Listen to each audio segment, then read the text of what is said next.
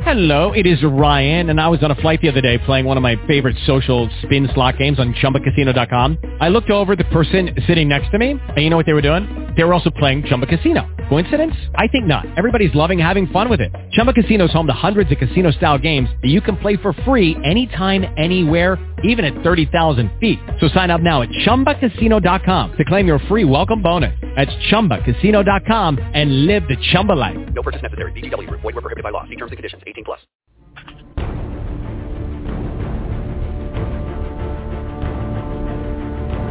Broadcasting from deep in the Eublepharis galaxy, on a small planet called Geckonia, east of the Albino Hills and south of the raging Leucistic River, comes the one, the only Gecko Nation Radio.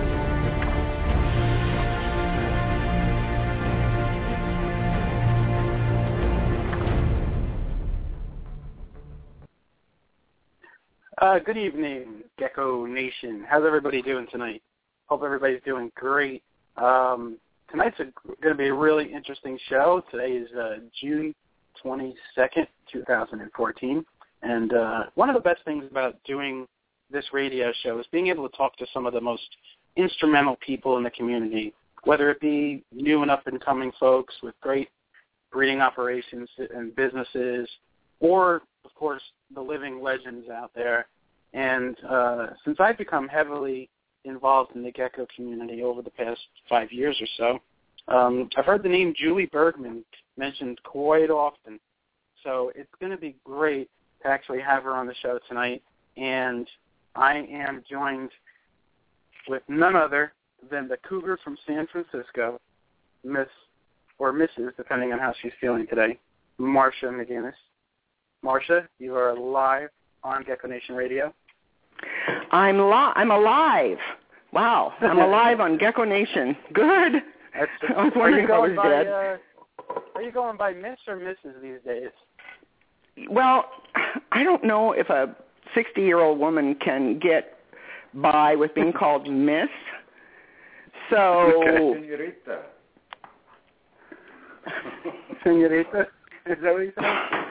I have to I have to uh, tell um, Mister to um, not interrupt the radio program. That's okay. How, how's everything going in the land of Golden Gate geckos? It's going. It's just going. I'm still.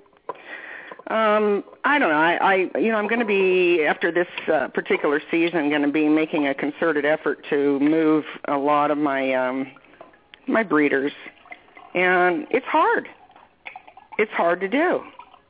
Um, I think once I think I've made up my mind, uh, then I change it. So anyway, I guess there's nothing that says I have to do it immediately, but um, but I definitely want to um, start gearing up towards uh, just keeping probably just a few uh, just a few of my favorites that are.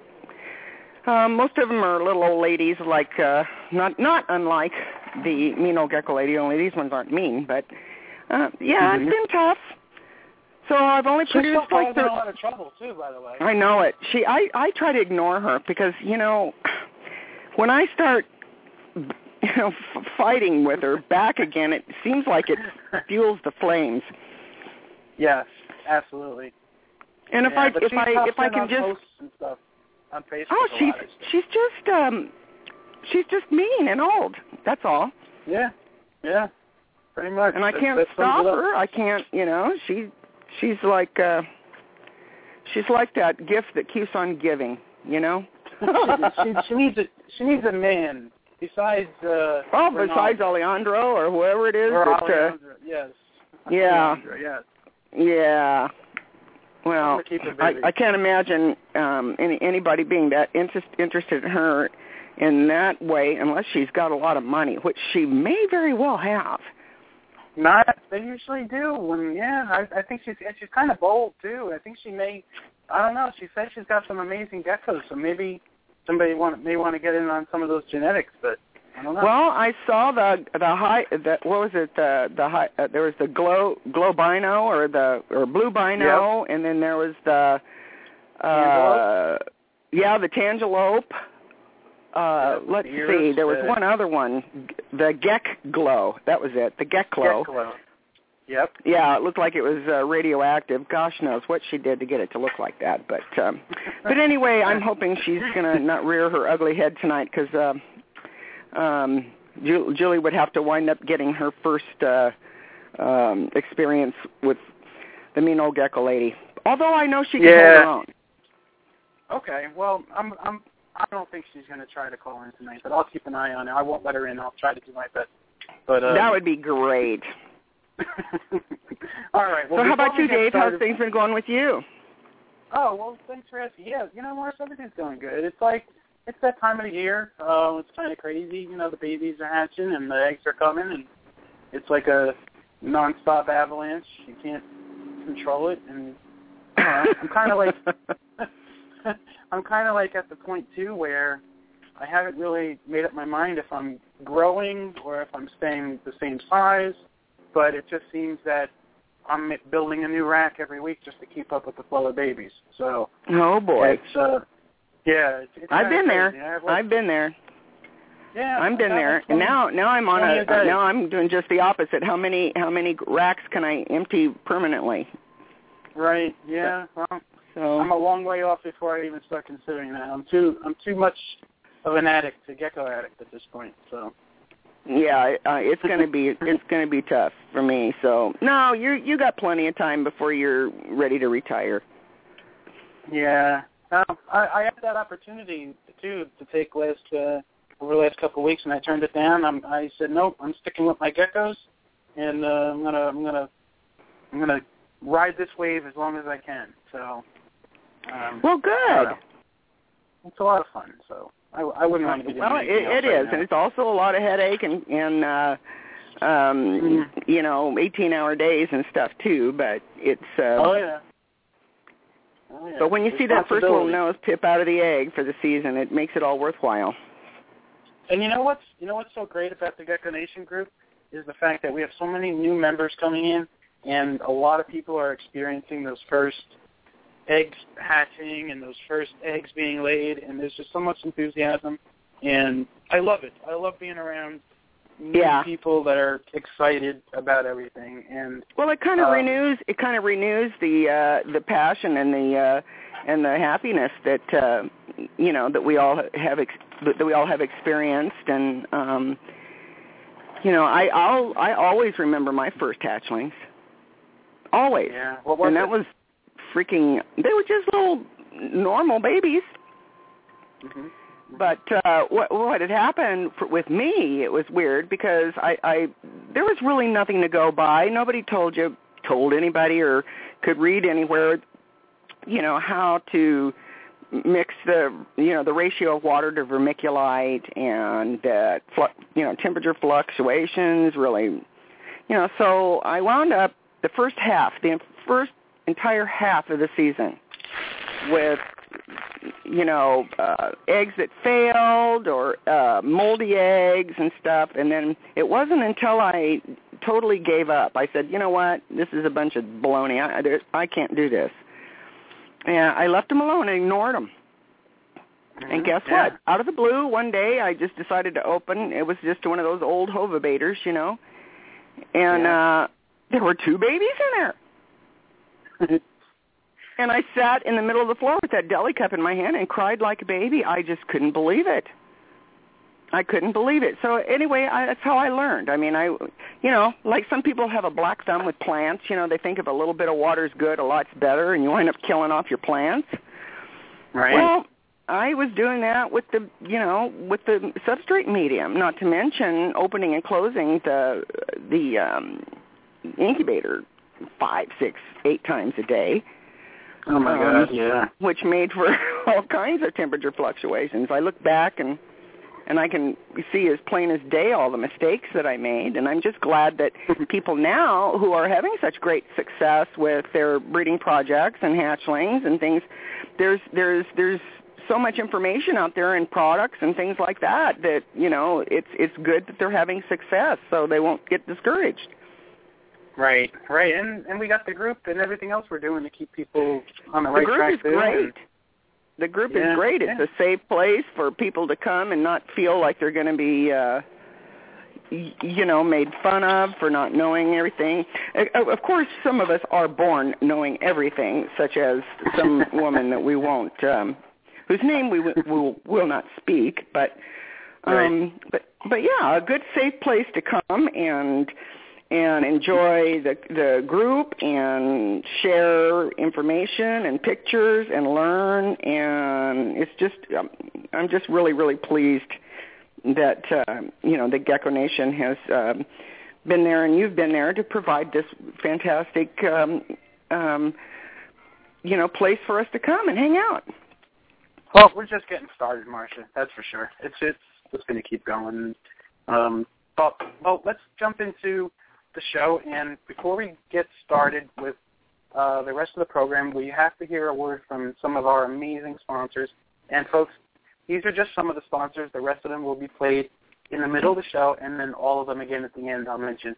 So please check out some of these great breeders and businesses, and keep in mind all of my sponsored plugs are sincere, and um, we're very picky about who gets to uh, advertise and sponsor Gecko Nation. And these people really are some of the best I've, people I've met and encountered in the industry and community. So check them out. Absolutely. Yep. Gecko Nation Radio is a David Fine Gecko's creation and production. You can visit the show's Facebook page at Gecko Nation Radio. I also have a great family-friendly group on Facebook called Gecko Nation. Apply for membership today. Gecko Nation Radio is sponsored by Ohio Gecko is famous for amazing tangerines, snows, and other very unique leopard gecko projects. Thad also has some incredible fat tail morphs available from stingers to starbursts. Visit him online at ohiogecko.com and at expos in the Northeast. He is also the owner of geckoforums.net. Dale's Bearded Dragons is your one-stop source for any reptile supply products that you may need, from Exo Terra, Zoomed, Repashy, Rep-Cal, Fluker, and much, much more, and all at 20 to 50% cheaper than your local pet store or big chain pet store. They are also the biggest reptile supply distributor at most of the Northeast expos. Contact them directly online at dalesbeardeddragons.com or message me on Facebook and I'll put you in touch with the owner. Supreme Gecko is a great source for crested geckos, day geckos, and other species, including micro geckos. Wally Kern is a top-notch breeder and gecko enthusiast. Visit supremegecko.com for his available animals and supplies. Gecko Boa Reptiles is your source for the highest quality leopard gecko morphs and wild types, from white and yellows to radars, amazing tremper morphs, and rare subspecies. John is a world-class breeder and extremely knowledgeable. If you're looking for something truly special in geckos, contact John Scarborough at geckoboa.com and on Facebook. Rainbow Mealworms is the largest worm grower in the world and selling to the public since 1956. If you need the highest quality mealworms, superworms, and crickets for your pets, contact them at www.rainbowmealworms.net. All right, folks, we are back. And hey, Marcia, I've got a quick question for you. Okay. What is what is the absolute best forum for gecko enthusiasts? The best, for, you mean online forum other than um, uh, Be careful. There's Facebook? a You mean? Besides Facebook, what's what is our favorite forum for gecko enthusiasts? Well, I I would I would just have to say geckoforums.net. That's right. You answered correct. Oh yay! Do I win something? Um, that's some canned laughter for you. Okay, so I take that as a negative. no, you don't win anything, but the community wins because it really is. I mean, how how many years does that go back? I think to, since 2006 now. Uh, well, I was the second person uh, registered at, on that uh, website as uh, super moderator, and then then I became um, um, uh, administ- the administrator for the website for several years. So yeah, it's been it's been around for a while. Yeah, and it's still going strong. I mean, I don't know. Facebook totally did steal some action from the forum world, but you guys can still, you know, really go back in the history there and see just where we've come from with leopard geckos in particular, and going back so many years now. And you know, for, Facebook is great, but you know, with Facebook, you you make a post, you put information, and then ten minutes later, like in a group that's busy like ours, that information's all the way down, you know, five, ten, twenty posts, you know, buried. And Yeah.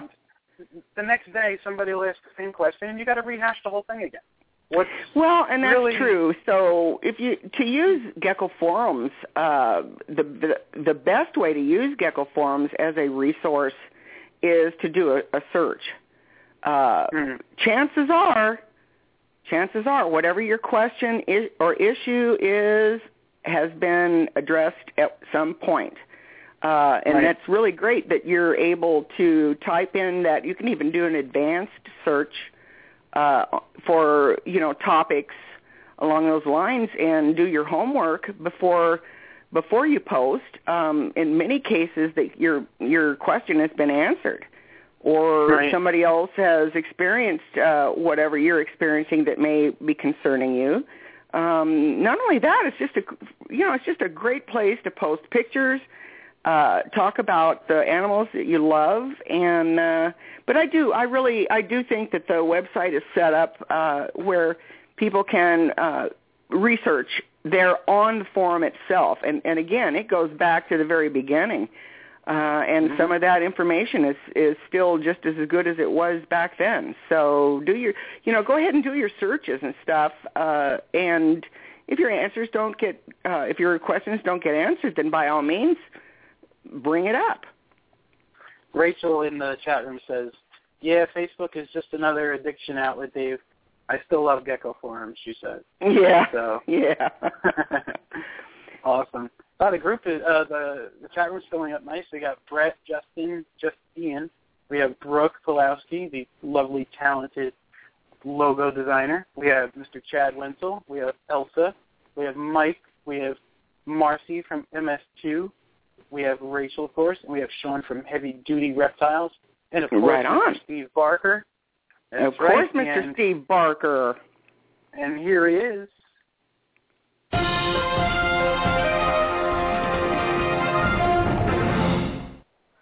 Good evening, Geckonians. What's up, Steve? How are you? Good. How are you guys? that cracks me up every time he says that. I'm good. what's what's new in BC Barker land?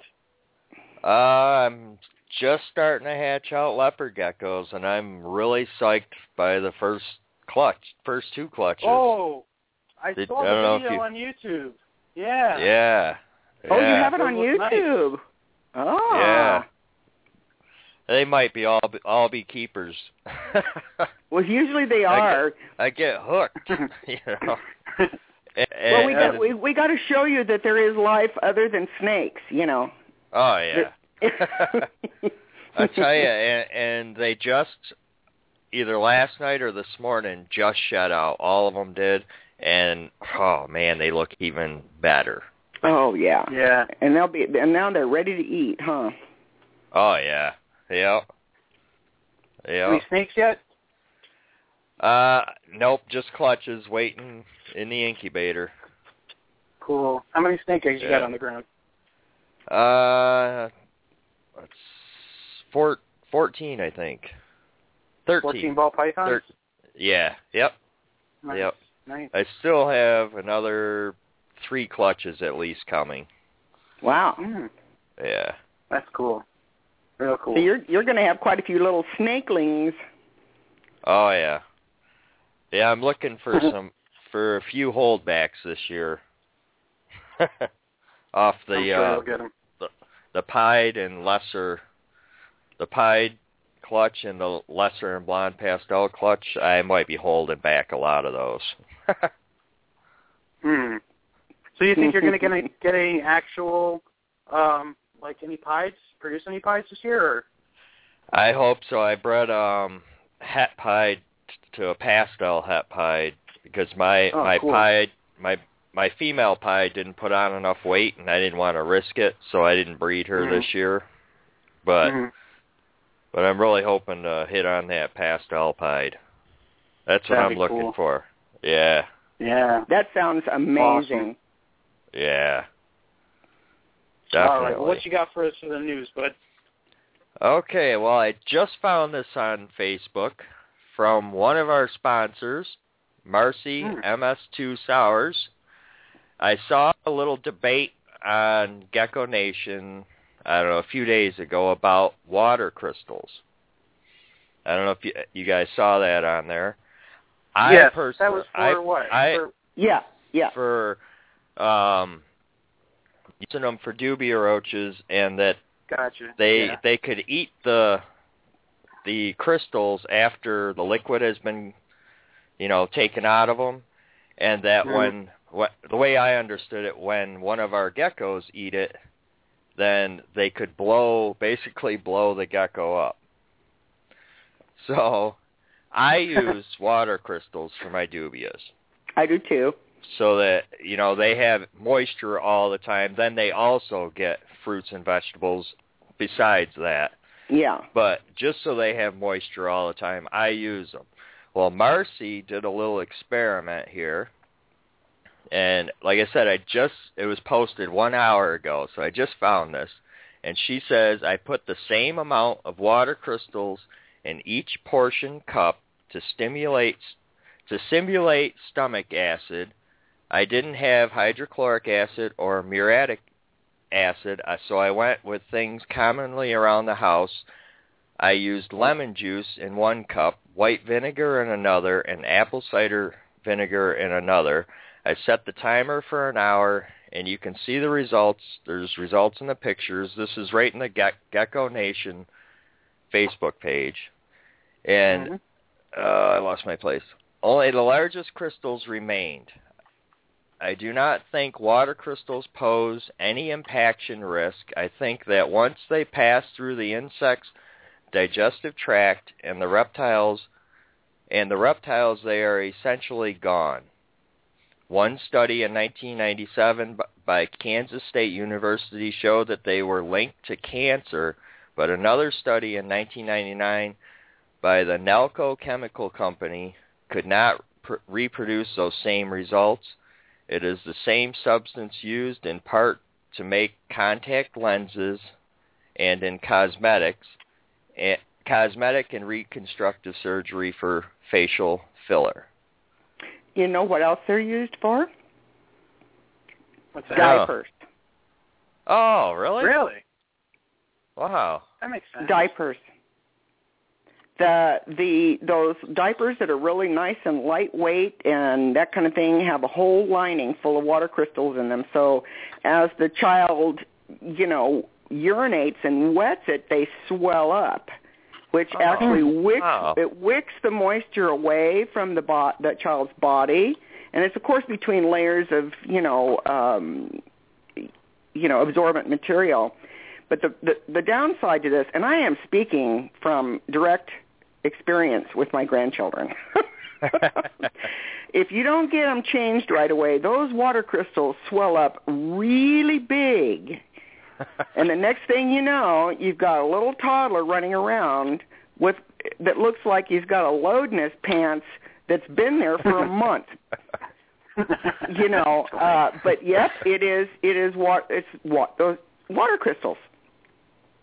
They are they are right. using those in diapers. So I really don't think that if it was a carcinogenic uh, material, or, or that it you know that that it would be endorsed to, to be held up against you know baby and toddler um, skin.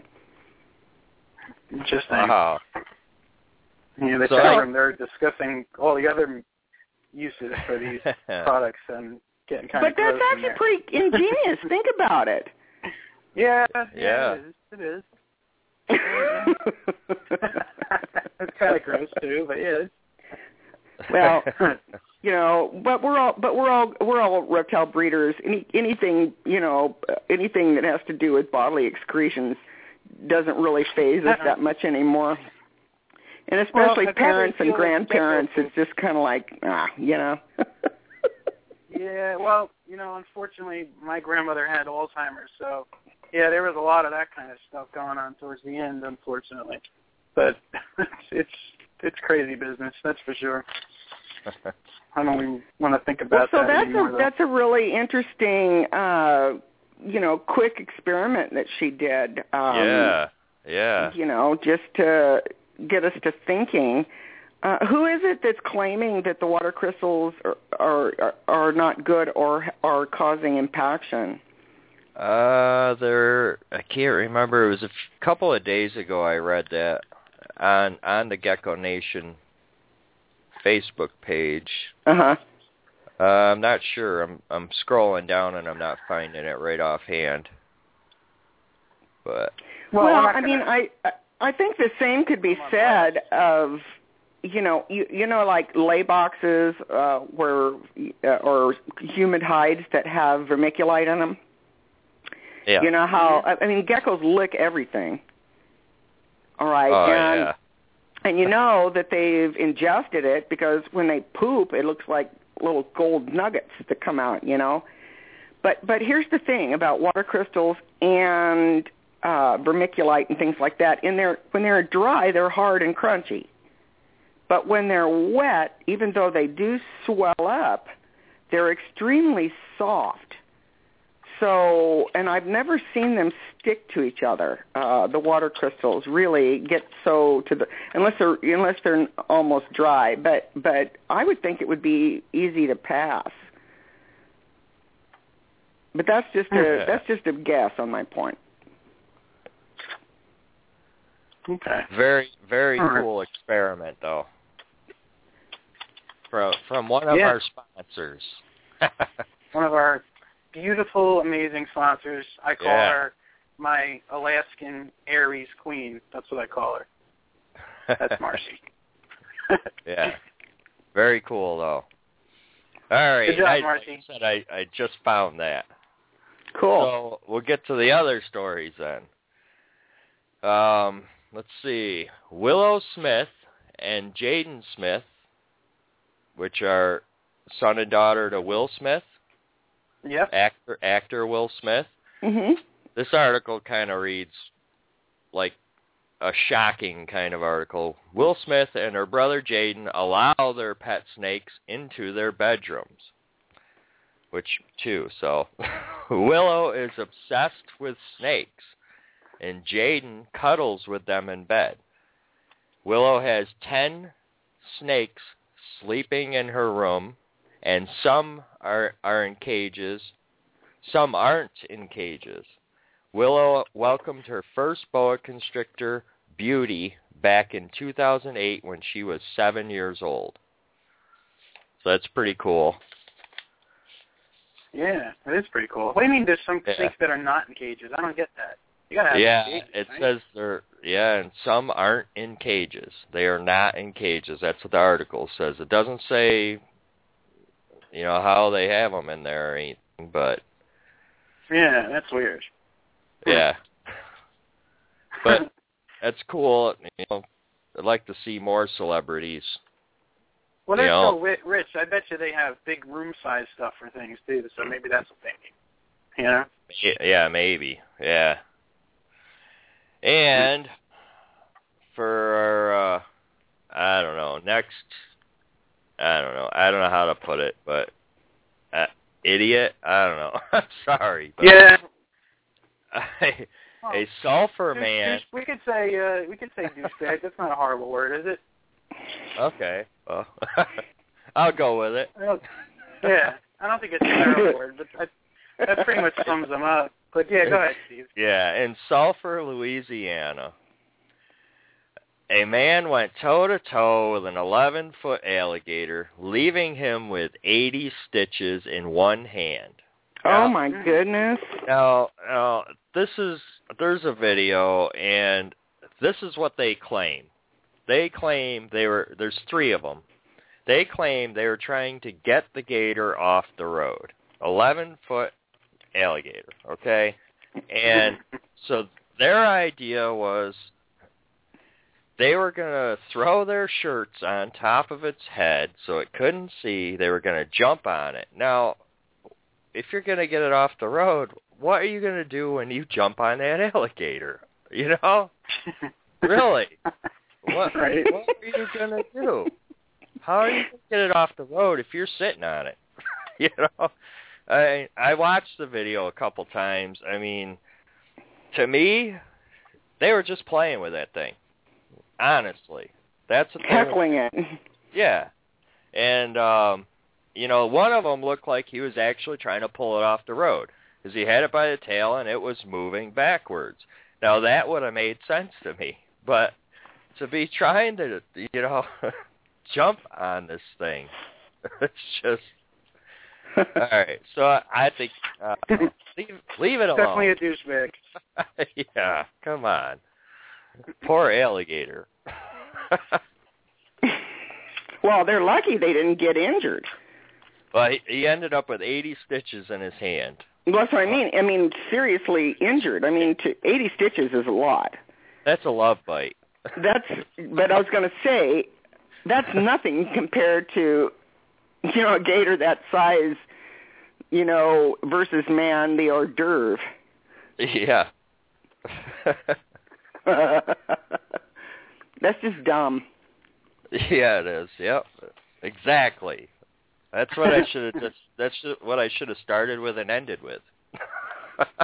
That this is just dumb. yeah. That you can't you oh, can't fix stupid. Remember? yeah. Jesus. All right. And unfortunately, this is just horrible. The giant tortoise, Lonesome George, was found dead on Sunday at the Galapagos National Park. Lone- Oh, I heard about this. yeah, this is horrible. Lonesome George was believed. This is a new one on me. Oh my gosh. Yeah. Well, this you're you're going to be really upset. Lonesome George was believed to be the last living member of the Pinta Island subspecies and had become an ambassador of sorts for the islands of Ecuador's coast whose unique flora and fauna helped inspire Charles Darwin's ideas on, on evolution. The tortoise age was not known, but they believe he was about a 100 years old and scientists had expected him to live another few decades.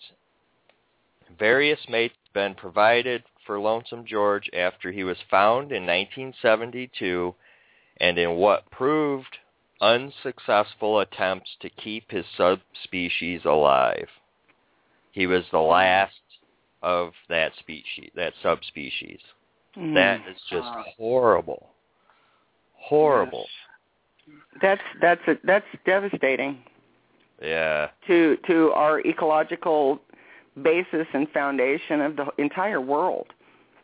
Well, I hope they. Yeah. I'm sure they took. Well, here's here's the there's a flip side to that. I hope I'm they sure they've got DNA. Yeah, and I think in in the next couple decades, if we get our act together and we clean this planet up, the technology will be there where we can resurrect some of these species. You know, the whole concept behind Jurassic Park is completely plausible. You, we could totally Oh do that. yeah. So Yeah. you know, if anybody thinks that's just a sci-fi movie, you know, check read the book. It's actually, you know, it's amazing. That I'm surprised, you know, it hasn't been done already. Put it that way. And who knows? Maybe there is some secret place where they're working on stuff like that. You never. I know. wouldn't be surprised. Right. Yeah. So, but to but to resurrect some of these species like the dodo bird and uh, the woolly mammoth, and now now this subspecies of tortoise, um, that would be a that would be a terrific thing. And in Yeah. fact, I, I, geez, if I could get another go at at, at at you know being alive, I would want to be involved with something like that. You know, that just sounds Exactly. so exciting. Yeah. But, uh, Yeah.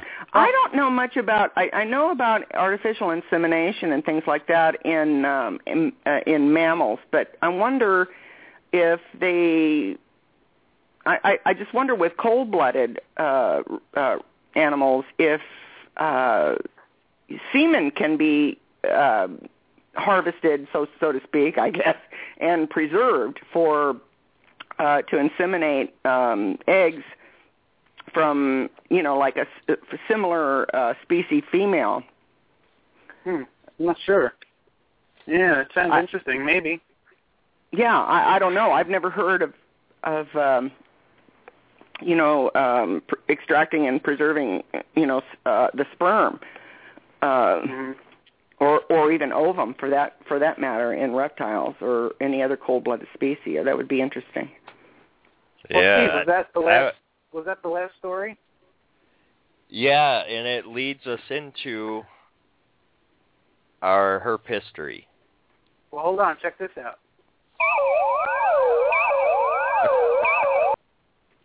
That's the time machine going back into her history.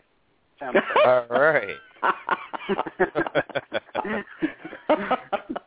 All right. The Charles Darwin Foundation for the Galapagos Islands was founded under Belgian law in 1959, and for over 50 years it has provided uni- unique scientific solutions to protect the Gal- Galapagos Islands.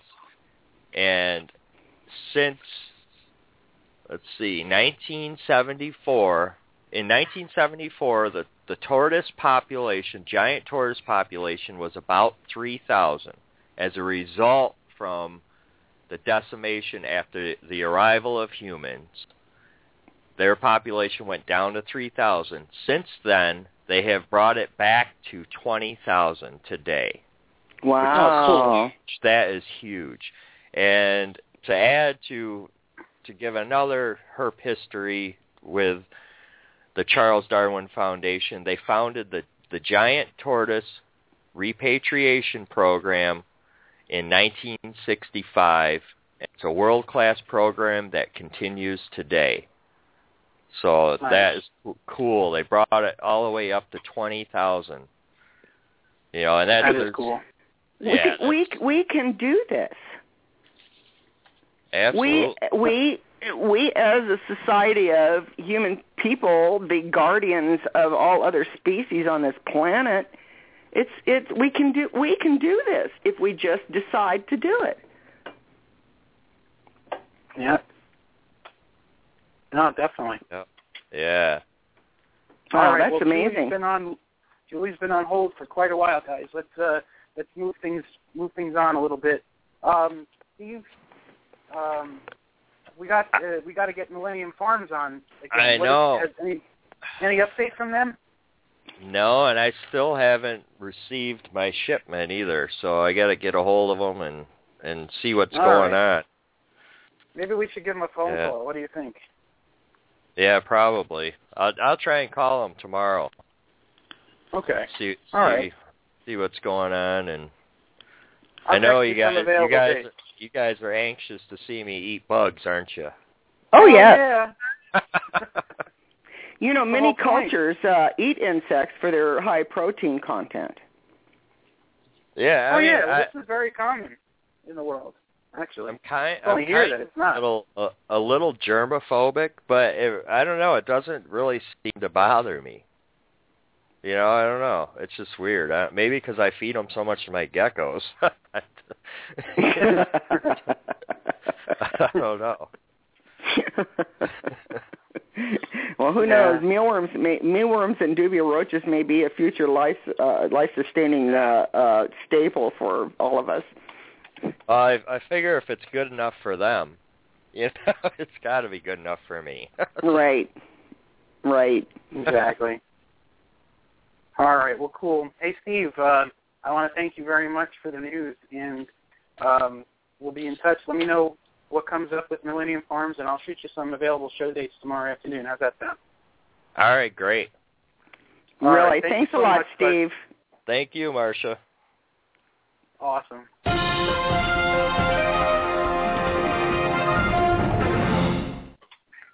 All right, Marcia. How you know Julie much better than me? Why don't you introduce her, and I'll click the button and bring her on.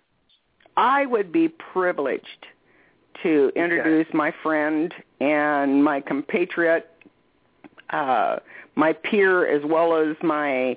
Uh, I, well, okay. Without any further ado, I would like to bring on my friend and uh, my friend Julie from Gecko Ranch, who has a lot of things, uh, a lot of titles past her credits, as well as being an author of a few reptile-related books, countless uh, publications and articles she's written. Uh, was uh, the the president of the Global Gecko Association before it before it uh, kind of went underground. Uh, she works with so many species of geckos, and I've had the privilege of going up to Gecko Ranch and staying there for a weekend and seeing everything that she's got and and you know helping with the regular maintenance and and whatnot. But uh, one more thing though, Julie's a race car driver. So That's awesome. yeah, but you know what? Julie's awesome. And so, without any further ado, I would really, really love to have my friend and my, you know, and my my my confidant in many ways uh, come on and talk about some of the things that she's been working on. Okay, Julie Bergman, you are live on Gecko Nation Radio. Hey guys.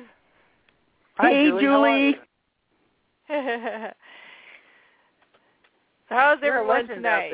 Doing good. You're like a legend in the community. You know that. Every once in a while, I hear Julie Bergman, Julie Bergman, Bergman, and I'm like, well, who is this chick? And we finally got you on the air. Aw. Well, I'm definitely honored and and uh, I'm so uh honored to, you know, get the positive feedback from from my good friend and you know, essentially family member uh Marcia. Oh, You Julie, know, I- that's sweet. She- we we we are her- sisters. We are sisters of a different of of different Yeah, parentage. Indeed. Indeed. Well, that's cool. Uh, I'm gonna, for the most part, I'm gonna jump in a little bit, but I'm actually gonna let you girls talk, do most of the interview tonight because you guys know each other really well. But uh, Julie, what we normally like to figure out is, you know, basically how you got started and your interest in herpetoculture, and then more specifically with geckos. And maybe you could tell us a little bit about uh, some of your accomplishments along the way. well, I'll be happy to. Awesome.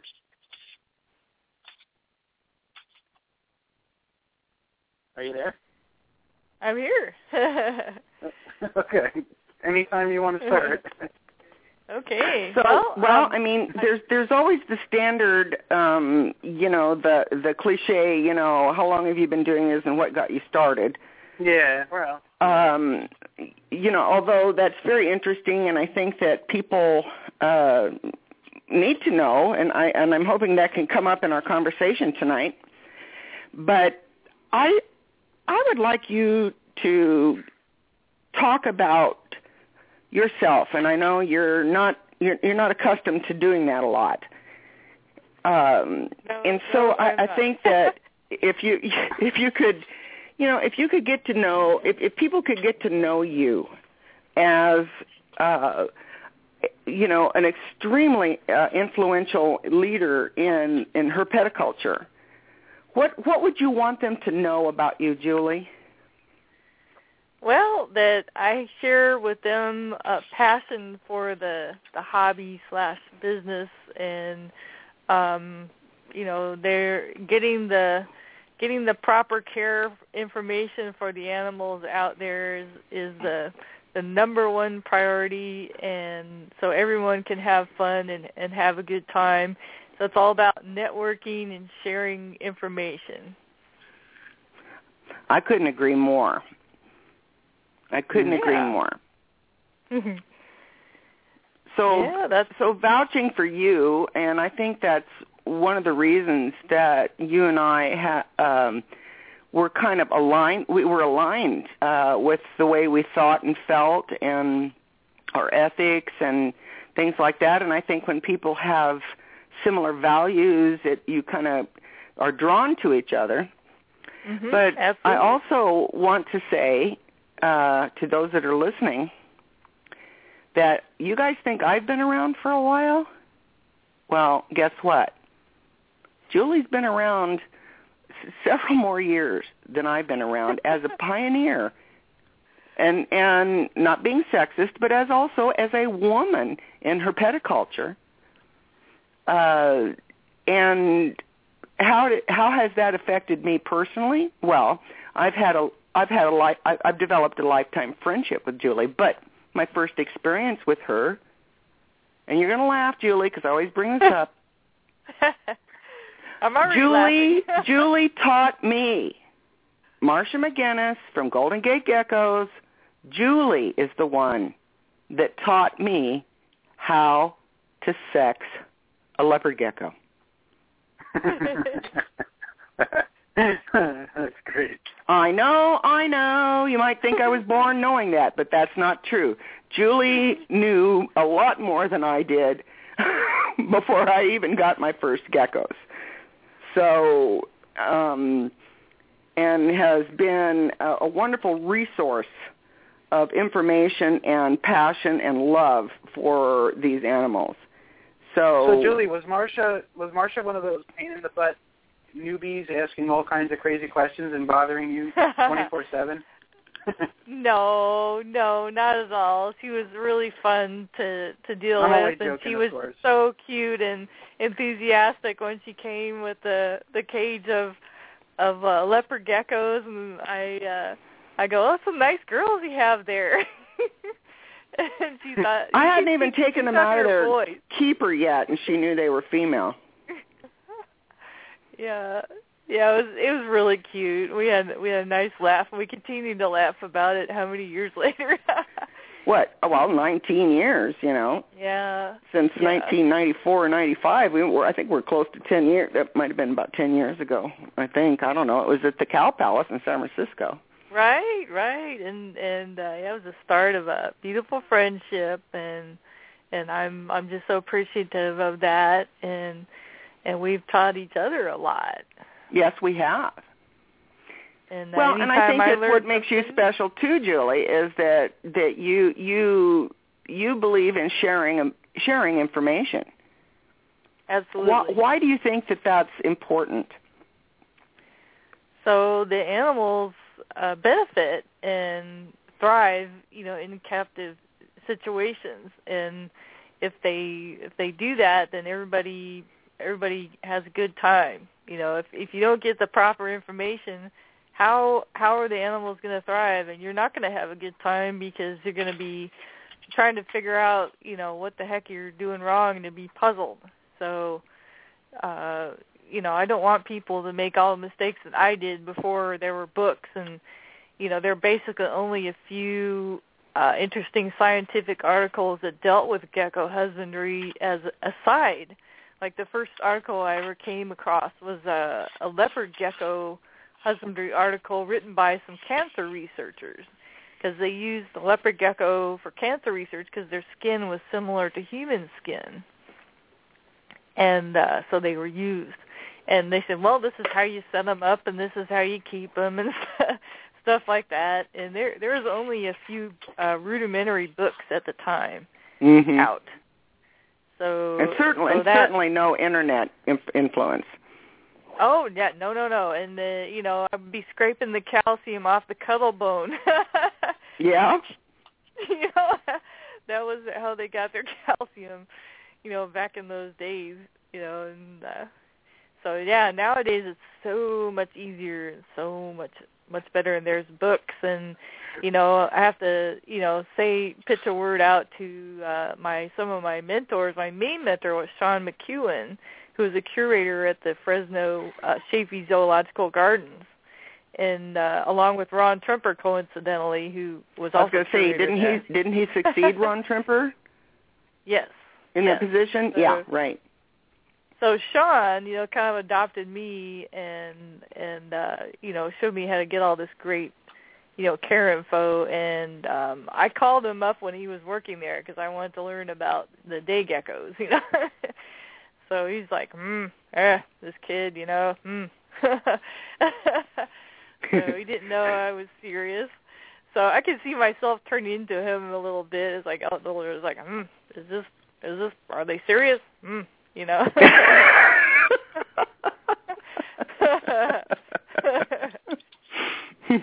so, yeah. So how many uh, different species uh, do you do you work with, Julie? I mean, uh, I would say the majority of people that listen in on this program, I mean, um, have you know more than one gecko species that they keep or work with, uh, primarily being um, you know crested leopards, fat tails, and some Phelsuma species. But um, you know, I've I've been a guest at your gecko ranch. I've been a guest at your home for entire weekends, and um, um, coming into your coming going into the gecko ranch and seeing what you have, or ha- was better than going to Disneyland for me. Yeah, so, yeah, I, I I thought so too. You know, I remember the you know the first shows I I went to. I thought, well, you know, Disneyland sucks compared to this stuff. Yeah. For sure. Yeah. Yeah, I've been So- back there so- ever since. so what percent what percentage of the uh you know the geckos that you work with and breed are leopard geckos compared to other species you know if we can get like a ratio kind of a thing or a numbers kind of a thing. Just to give just to give our listeners the idea on how vast your collection is and along with that how vast your knowledge is of of all of these different species who have completely different you know indigenous care and food and husbandry and uh, uh, environmental conditions and everything right, right. So leopard geckos are probably oh, probably about 30% of what I do. So uh yeah, so the other components of the collection would be, you know, arboreal species such as the day geckos like you're talking about. That's that's my number one, you know, uh priority and and love of geckos is i was going to say that's your heart isn't it Yeah, I love the Phelsuma. You know, that's why I called Sean McKeown because he had been to Madagascar and collected them and seen them up close, and uh, uh, I also get a good deal of information from people who, other people who have been there, and uh, a friend, uh, Emmanuel Van Heygen, uh, a wonderful collector and uh, head man at Exo Terra, has been to every island that has had Phelsuma on it, and we have had extensive conversations about you know the husbandry of Phelsuma and their specific environmental conditions. Envi- yeah i was going to say environmental in the field right Mhm. Right, and that's been super important to to people that collect but haven't been to the you know the natural habitat. So you really really value that situation that that information, you know. So um that that has helped a lot with the you know all the geckos I keep and I try I try and keep in touch through the network with people who have actually been there, you know, been to the environments and stuff. Um so that that is indeed really really a, a tenet of the of the uh what I do and how I do it and that was a nice thing about the Global Gecko Association while it existed because there was authors there that had been to those places and you know so it's like getting it right from the horse's mouth Oh, a wonderful resource from around the world of indigenous ge- gecko species. Unbelievable yeah resource. And Yeah. you can still you can still purchase the the the journals, you know, from from the GGA, the back issues and stuff. Which there's, you know, should look through and you know see see what the heck is there. But you know, it's you know, so any any place you can get information is good. You know, so the forums and now, so, but uh yeah, it's uh it's a shame that the the GGA, you know, uh no longer exists really, you know. Yeah. Um cuz that was a wonderful resource. It's it wasn't supported. You know, um cost of public publishing, you know, journals went up and and people just didn't you know, they didn't want to uh you know, support any price increases so of the you know, membership costs. So Mhm. that was that. that was basically it. But, Well, uh, there was also some internal, uh, um, yeah, you know, there. resistance and stuff because you know we all tend to be stuck in our ways, and somehow, some ways we think, well, if it ain't broke, don't fix it. Right, um, right. And then, you know, some people are really reluctant to, you know, bring on new ideas, new fresh ideas on how to promote things or how to present things and, you know, and that kind of thing. And so, you know, and it's a shame because uh, you're right. It, it, I mean, what a fantastic resource. Indeed, indeed. So Well- so people have to rely on the senior senior people now, you know, that that are are available on social media and and uh, you know, if you if you go through breeders, you know, like myself or yourself, you know, talk to people at length, you know, and make sure they also get the proper reading materials. Yeah. Yeah, I think that's really, really critical. Yeah, I mean, you need to do as many as many, as many sources as you can get. You know, the breeder, the books, the forums, you know, all that stuff. Yeah, but keep in mind, just because you read it on the inter- internet doesn't make it gospel. But but oh yeah, oh definitely. but still, it, it it still gives people uh, the ability to make uh, you, you know informed decisions and come up with their own uh, ex- extrap. If you can glean X amount of you know truth or validity out of everything that you study, then you you you'll have a very good foundation at that point. yes, yes, So- yeah, definitely. You know, just you know, put your heart into it, and and uh, it'll it'll be fine. Hey, hey, Julie, some of the I'm really interested in a lot of the history with leopard geckos in particular. And when you were coming into it, um, what was available back then, and what were you working on? What were some of the projects you were evolving, so to speak? What was the big thing back then? well, the big the big thing was um any sort of like oddball pattern, you know. so, uh, you know, I think we were just starting to get jungles. Uh, when I went to look at um, Ron Tremper's collection in uh, in Texas um, during the International Herpetological Society, um, which is also a wonderful organization. By the way, if you want to get some firsthand education, you know, try to attend the conferences. They're all over. They all Was over that the was that with the one in Dallas or uh, Austin? That was the one in uh, San Antonio. Oh, San Antonio. Okay, okay. and uh where where Ron is near, his facility's Mhm, near. Of course, I had to go there. uh, and you know, because Ron was, you know, I knew Ron from California anyway, and um, you know, just was dying to see his new facility out there, the seven thousand square foot, you know, Disneyland of leopard geckos, basically. so Right. went out there to see him and um he taught me how to look at them, you know, what to look for for sharp color patterns and contrasts and stuff like that. And uh we picked out oh probably probably around 8 or 9 animals, maybe more um that we thought would be good good for my projects.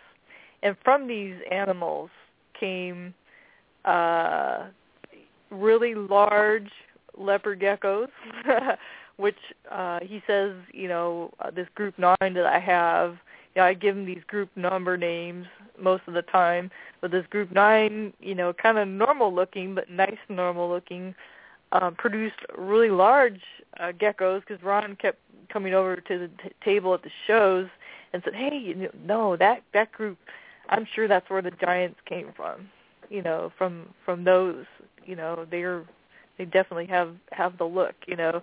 And i was like okay cool. And they are big and uh, then then there was uh the, some of the morph names i came up with for some of the things that came out of the eyeball, you know marking stuff that i got from him was like the circle back because it had a circle on the back and there was a saddle back because Sa- there saddle. I was going to say saddle back, right? Saddle back, right, right. And uh then there was the uh let's see, what was there's another name I came up with too, I'm trying to think of. But the those the circleback and the saddleback were ones I came up with. But you know, it just describes what it is. Nothing fancy.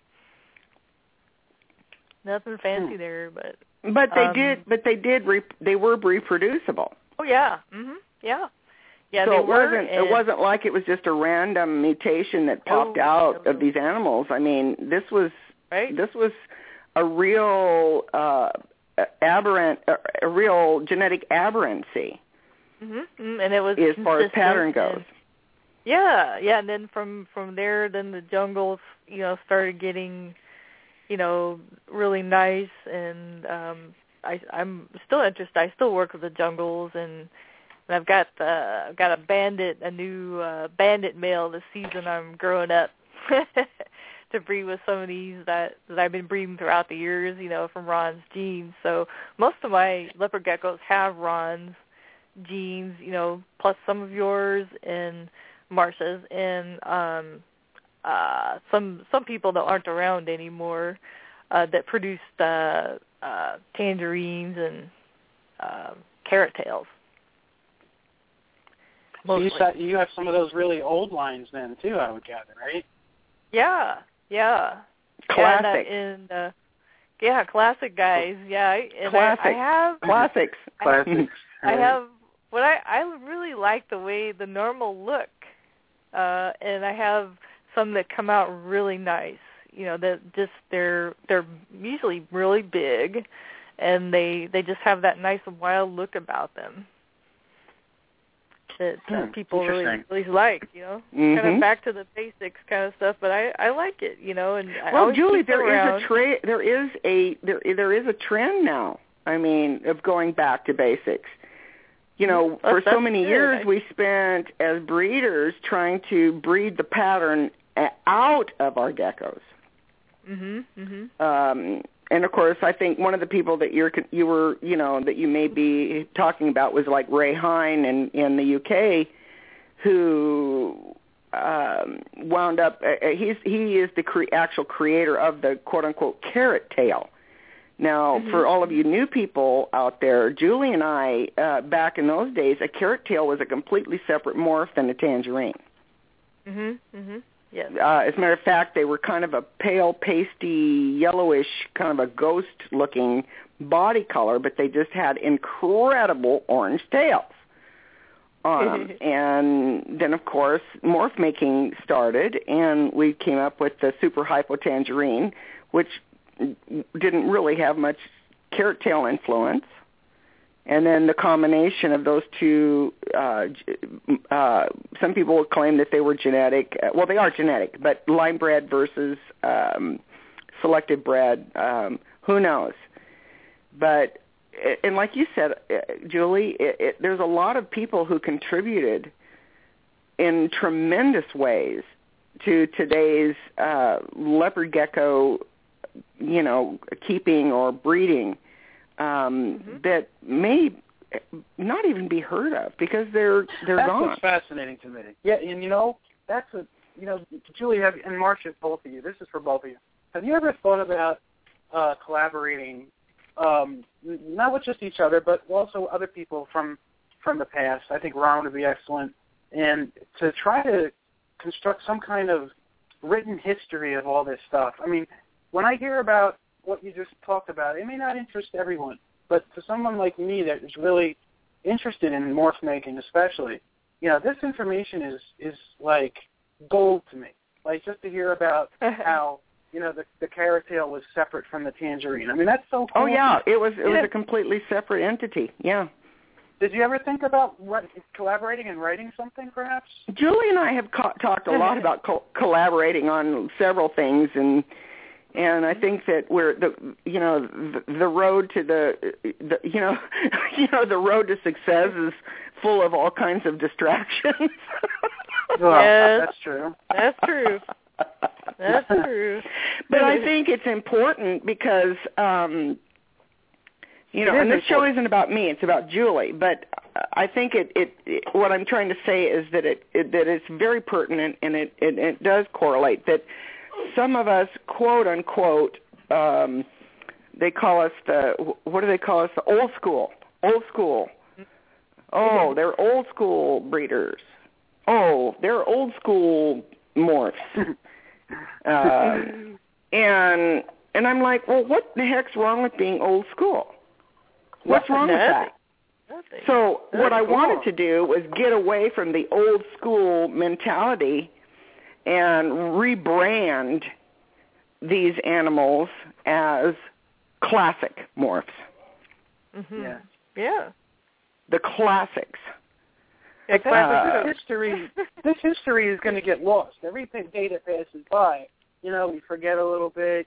Um, you know, and and I I am one of those people that believe that leopard geckos are going to be huge in the future. It's going to be. I mean, it's big now, but it's going to be a huge thing someday.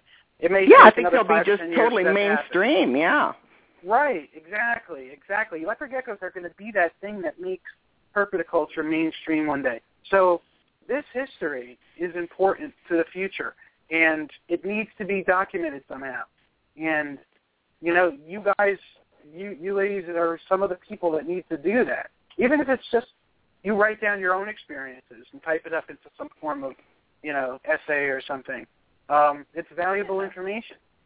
You know. hmm Definitely. So, are you going to do it, or are you just going to forget it? I even mentioned it. We'll discuss it. Yes. Okay. We'll I want. I want to hear. I want to hear Dave. That's an excellent idea. We're going to start. It We're going to go to work on that right away.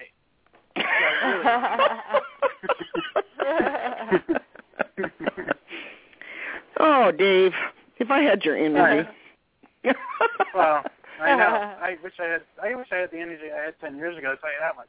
But well, hold. But I think Um, I think gotta- liter- no, I do think uh, the history of leopard geckos in captivity is an extremely important yes. uh, topic.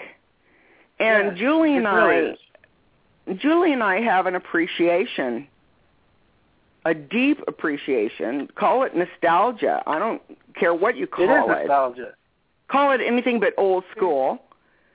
Um, to appreciate these animals, um, there's another breeder, uh, a husband and wife team in Louisiana, which is KNN, uh, Kevin and Nicole Ellister. Uh, they're in. They they have. They still have some of the original uh, David Nieves uh, lines of tangerines. Mhm. They still have uh, the original Ghost uh, and Rainbow uh, morphs that uh, the ghosts came from David or from me uh, from from uh, Mis- you know Mr. Hine in the in the UK and stuff because they also believe that these you know incredible creatures who have been used to create the mutts that we have now. And that's what we have is a bunch of mutts. Don't get me wrong. Mutts make excellent pets. They're and they can be yes. Oh, yeah. oh so i'm not Yeah. putting down i'm not i'm not in any way uh i know that sounded pretty harsh. I didn't mean to do for it to come across like that but but i They're- mean well, Well, they're not. They're mutts in a sense, but they're also, you know, finely selectively bred over many generations too. So, you know, right yeah. they are. Right. You Right. know, there is a lot of work that went into them. Um, ladies, I So, gotta take a so quick break you here. We gotta we gotta play a sponsor plug and Break uh, time. We'll come right back, and we'll, con- We'll be we'll here. continue in just a second. All right, Okay. hang tight, folks. Check out these awesome, amazing sponsors. I love each one of them. Gecko Nation Radio is a David Fine Geckos creation and production. You can visit the show's Facebook page at Gecko Nation Radio. I also have a great family-friendly group on Facebook called Gecko Nation. Apply for membership today. Gecko Nation Radio is sponsored by Ron Tremper is the biggest contributor to leopard gecko morph making. Known worldwide for his amazing examples of living art, you can now download his Leopard Gecko Care app, his Morph Encyclopedia app called Leopard Gecko Pro, and visit his site, leopardgecko.com, to see where morphs are made. GiantLeopardGecko.com specializes in giant and supergiant leopard geckos with a focus on selectively bred exceptional lines of many different morph combinations, including high-end African fat tails and crested geckos. With over 17 years of experience in herpetoculture, Keith Kiggins brings you quality, integrity, and value. Check out GiantLeopardGecko.com on the web and on Facebook. Reptiles Express is the absolute best live animal shipping company with great low rates. Debbie is the queen of customer service and will make sure your precious cargo gets to where it needs to. They also have a wide array of shipping supplies from deli cups, snake bags, heat packs, and more. Visit reptilesexpress.com and become a member today. And if you're looking for quality food for your dubia roaches, crickets, mealworms, and superworms, look no further than MS2 Premium Insect Chow. Made with reptiles in mind, it contains no dog food, cat food, or chicken mash. Using only vegetable proteins and high-quality ingredients, MS2 Premium Insect Chow will have your feeders making a beeline for it. Contact ms2ent.weebly.com or it can also be purchased at Rainbow Mealworms and AB Dragons. abdragons.com is your source for the highest quality dubia roaches, whether you're starting a colony of your own or just need feeders for your insect-eating herps. abdragons.com can't be beat in quality or price. They are also a huge distributor of FlexWatt reptile heat tape and have very competitive pricing. Check out abdragons.com online and on Facebook. And speaking of AB Dragons, folks, I'd like to remind everybody that AB Dragons has a standard discount of 5% off for Gecko Nation Radio and Gecko Nation uh, followers. The discount code is Gecko, all in caps, and you, you know use that at checkout when you buy your Dubia roaches and your FlexWatt. Okay, it's called Gecko, 5% off with AB Dragons. Also, like to remind, remind everyone uh, to check out Herpentine Radio. If you guys like uh, a diverse uh, range of different herpetological or herpetocultural type topics and breeders and discussions, check out um, Herpentine. Justin and JD are on every Wednesday at 6 p.m. Eastern Time. Okay, and uh, we're back with Miss Julie, Mrs. Julie Bergman, or Miss Julie Bergman, and Marcia McGuinness, Golden Gate Geckos. And uh, ladies, uh, Julie, before we jump back into more of the conversation, I'd like to. You were talking a little bit about giants in the first half, and uh, today there's not controversy, but there's some differences of opinion about the giant gene and exactly how it works. Like, for instance, uh, some breeders think that it may be a recessive gene, while others uh, believe it's a codominant gene, and then other people think it's a line bred trait. In your experience, going back, you know, as long as you have been working with them, what do you think's going on with the giant gene? Wow. Yeah, I I don't I don't know. I have been following the genetics on on that, so I couldn't speculate. But I do I do see I don't line breed mine, but I do see the bloodlines keeping keeping true. So okay, so giant you know, giant just keeps giving you giving you more giants. You mean is that what you're seeing? Yeah, that's yeah, it's usually what I see. You know, as far as those guys go. You know, from What the ones I have you- from Ron Tremper. Yeah. Okay, all right. Have you ever bred a giant to a non-giant that wasn't from Ron's lines? No, no, just just have No. uh, mine from Ron's here. So Okay. yeah. Okay. All right. Yeah. Yeah, I, the, I the- only other think- well, the only other big geckos I have that you know sometimes you know I get big ones of of uh, some of the carrot tails. you know, I still have some of those leftover guys, you know, from those days, and uh they, you know, sometimes they, that was uh a recessive you know trait the carrot tail would be you know so that you get a normal and then the normal will produce a, a carrot tail and uh very interesting and but yeah they were they were big too so i should probably breed those together. I probably have. I should look at look and see if i've done that If I But, if I uh, recall, those were not necessarily big in bulk as much as they were long. oh yes they were long They Yeah. were long. yeah They, long it wasn't long that they were just big hunking hulks. They were long. Yeah, I had I had one I had one uh carrot tail that was just a monster. He was big and long. But but most Mhm. of them weren't that long. Like you're saying, yeah. Mhm. How much do you think he weighed, or how long do you think he was? Ooh. Boy. Um boy. Yeah, he he was, you know, probably probably around eleven, twelve inches maybe. Yeah, Yeah. And uh, his head was just huge. You know, like some of these some of these uh For people you know, tuning guys in that, just now, we're talking about leopard geckos, by the way. Just so you know, just to clear it up. the some of the the ones I have now are uh you know really you know they have big heads too like that. Especially the males. Yes, yes, I'm talking. Yeah, Yeah. definitely the males. The males are just they're real hulky. Well, you know, I've got some big guys here. I mean, we're talking 11 inches and over 100 grams. They're just Yeah. big. But they are not Yeah. giant, and they don't have any giant influence uh, as far as the the claimed, gen, you know, the, the giant genetics. I do have a giant Mack Snow Raptor male um, that is 12 and a half, almost 13 inches long, and is in the 130 gram range, 128. Like you and I, you and I, Marcia, we've talked about um the that we we noticed that leopard geckos are just getting bigger. They are. uh and you know just because just like you know humans are getting bigger and taller as the generations go on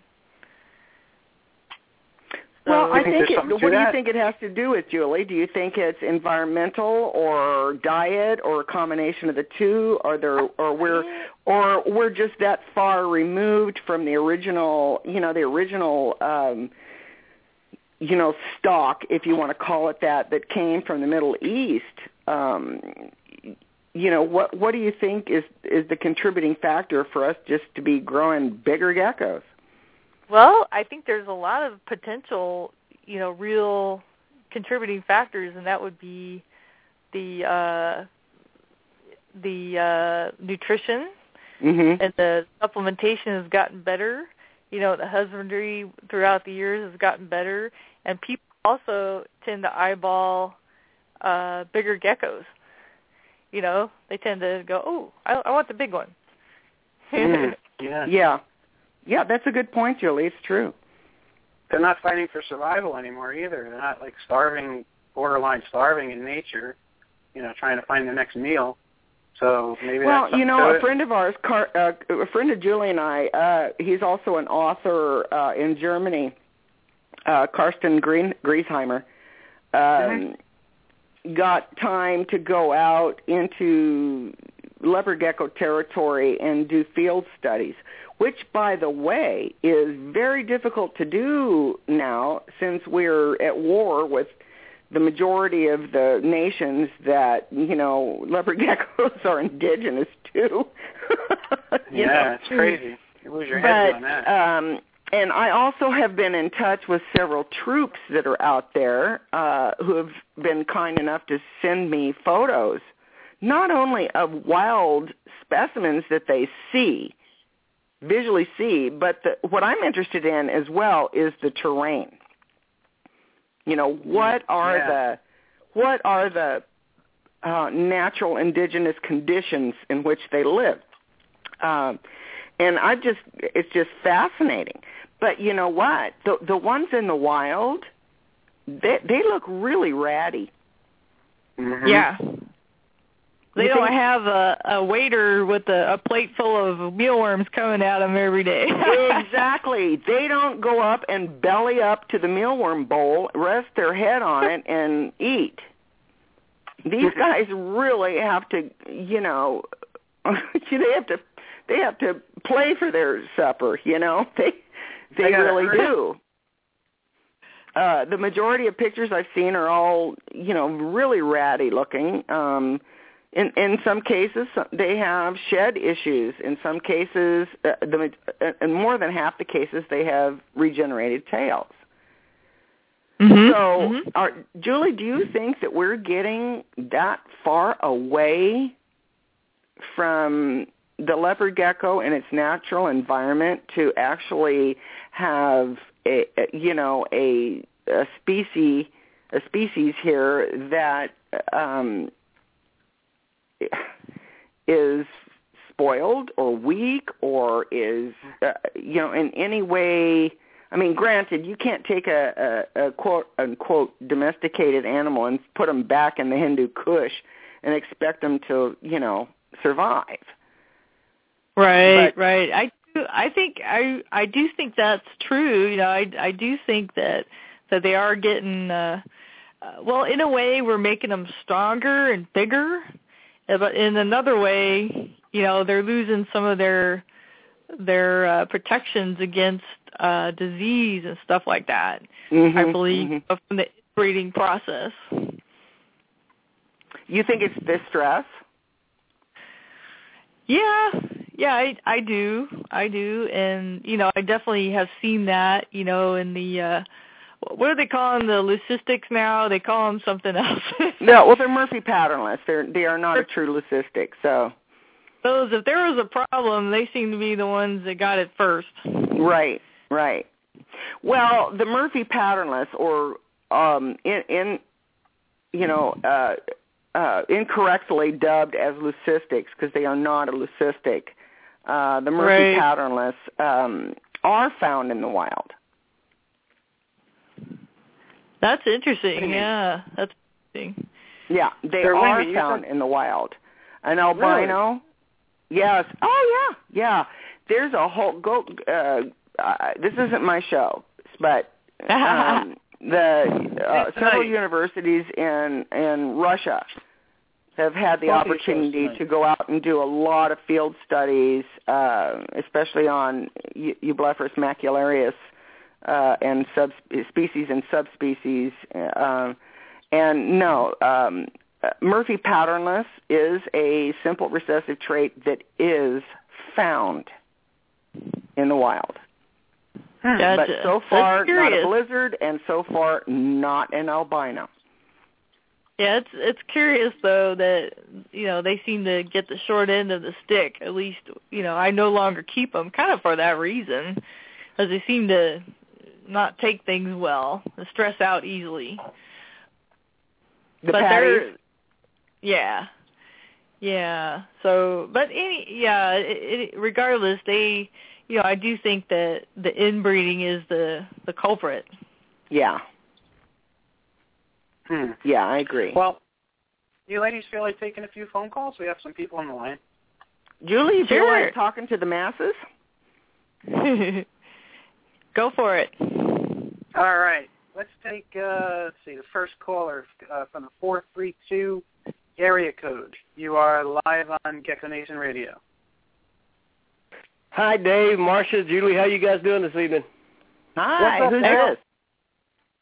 This is Daryl. Yeah. Hey, Daryl. How's your other brother, I've enjoyed Daryl? listening to y'all's. Hey, yeah, there you go, my other brother Daryl. I've enjoyed listening to y'all tonight, and uh, you know, I think you can attest the uh, the nature of the leopard geckos in the captivity today is being domesticated. They're not. They're no longer anywhere near their wild populations. That's Mm. my take on it. Mm-hmm. Yeah, Yeah, that, that's- that makes sense. Hey, Do you think it's possible to to domesticate a reptile? Absolutely. Why not? Oh, I'm not. I'm not. I'm not poking you with a stick here, Daryl. I'm just. well, I mean, we, we've do, we've domesticated everything in life, from chickens, dogs, cats, horses, cattle, birds, humans. Yeah, you name Yeah, it. Yeah, I mean, we you you breed them in captivity long enough, and you selectively breed them in captivity, and then they're no longer what you started with. Why they carry some of the think any of traits, you have changed them. Any of them today we have in our collections would likely never fare well in in nature if we were to just No, dump you, you Absolutely no. There's no doubt about it. Yeah. What do you Hey, think, right. Julie? So I mean, I I think that's true. Yeah. Hmm. For you sure. know, I a mean, good you, point. you you can do it in a relatively short period of time when you're dealing with a narrow genetic start to begin with. Uh, you mean a narrow know, I mean, genetic? Are you talking? Do you do? You, are you referring to like a shallow gene pool? Absolutely. Okay. Yeah. you know, you yeah, look yeah, at okay. everything started from a very, very shallow gene pool is a good way to put it, you know, but very few animals eh, you know, compared to what's in nature. I mean, so you're everything is generated out of a shallow gene pool, and then you have then in turn um, narrowed it down more, picking out the stuff that you like or the breeder, you know, whatever they're looking for or going for. And so you narrow it down even further. And so now you have animals that that's why they're bigger. That's why they're prettier. You know, every you know everybody's breeding for color and you know and and size. You're right. I mean, it it goes into people like big, so they they hang on to those, and that's what they use to breed with, whether it has giant in it or not. Mm-hmm. I mean, you yeah. look at look at humans. You can get giants that come out of you know totally normal parents. It's just a mutation. So you get one that pops out into your collection and you keep it. Why you have no giant influence, so to speak. Now you do. It's just a new giant influence. Yeah, Yeah. yeah, I I agree, and I I also think you know just you know go off the track a little bit here is you know when we talk about their natural environment and stuff, you know they have lost some flora in their gut, no doubt, you know from being bred selectively for so long, and you know the the days there used to be uh plenty of wild caughts coming in you know back in the old days you know when i first started in the the 80s and 90s they were coming in pretty good Mhm. now nowadays i understand Sure. not so much Well, it's well, almost but, impossible. But even back then, when you had so many coming in, look at how many of them probably didn't make it.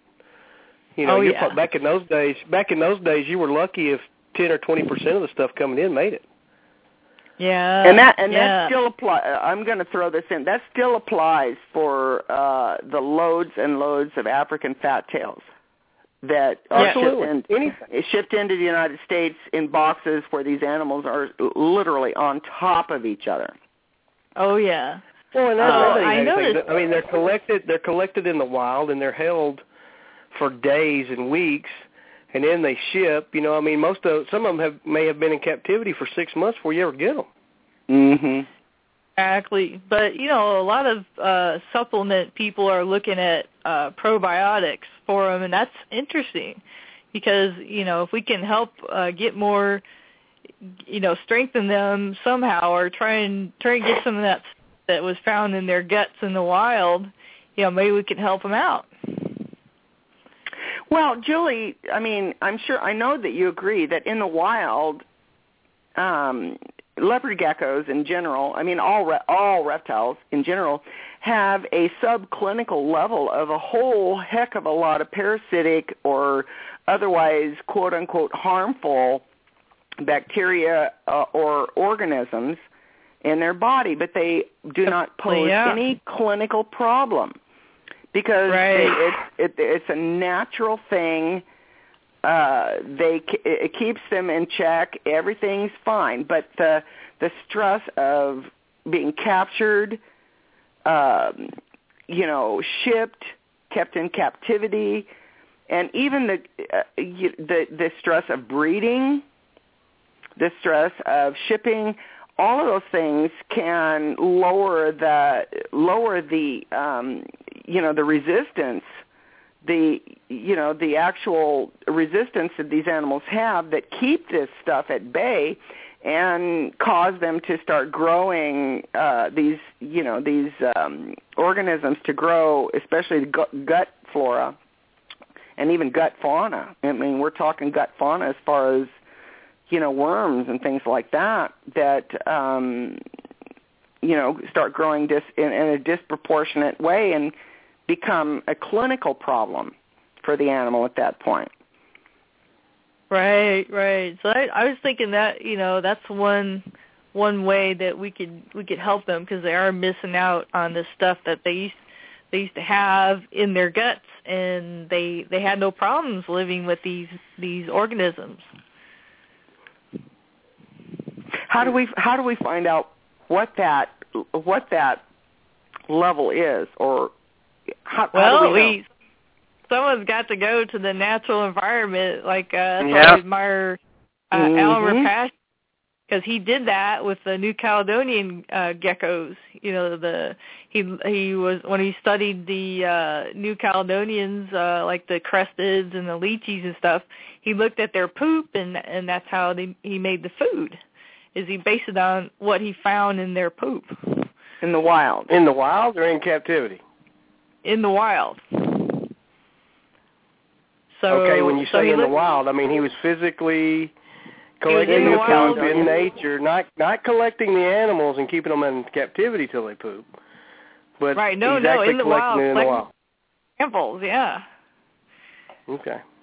But see, Well, we don't that's- have that Here- here's my point. There's a lot of things that we don't know. You know, you start talking about gut issues.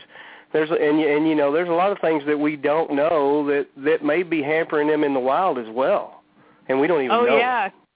A lot that's, of that's my uh, point. I mean, a lot of people most that of these import, animals are not very long lived in the wild, like we Right. like we keep them in captivity. Yeah, I mean, their Right. lives aren't as long. yeah, Yeah.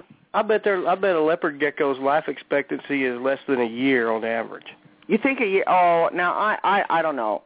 I, I would think say longer three, than that. I would say three to five. I I could argue three to five, but that, again, that's just uh I'm yeah, I'm just talking on. I'm, you, well, you look at it. For example, if you take a female that breeds in the wild, and they probably don't breed every year, and let's say she throws ten eggs, you know, I mean, I guarantee you, if one of those or two of those make it to adulthood, you're doing good.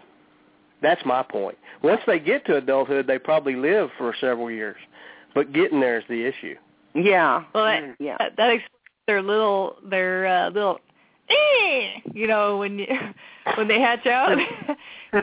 There's something that Well, there's, yeah, I mean, but there's several issues. I mean, a they're they're being you know predated on by everything bigger than they Mhm. are, Mhm. and then trying to find something to eat is probably right. not the simplest task in, at, a, at a baby. And, and I think that's why they grow so fast in captivity because they have plenty of food.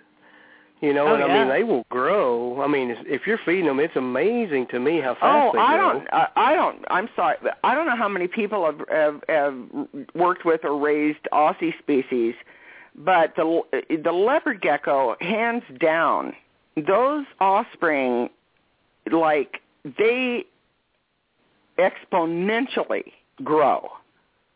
Yeah, exactly. Okay, where I, I mean, for example, my uh, Nephurus or my Underwoodisaurus milii can take up to eight to ten months to even accurately sex because it takes them so long to develop. But again, Right. that's a different species. But but the thing is that you know what we're doing here is we are not even close to replicating the leopard gecko's natural environment, which also in, includes their their their food source. We can come we can come close, but you know what?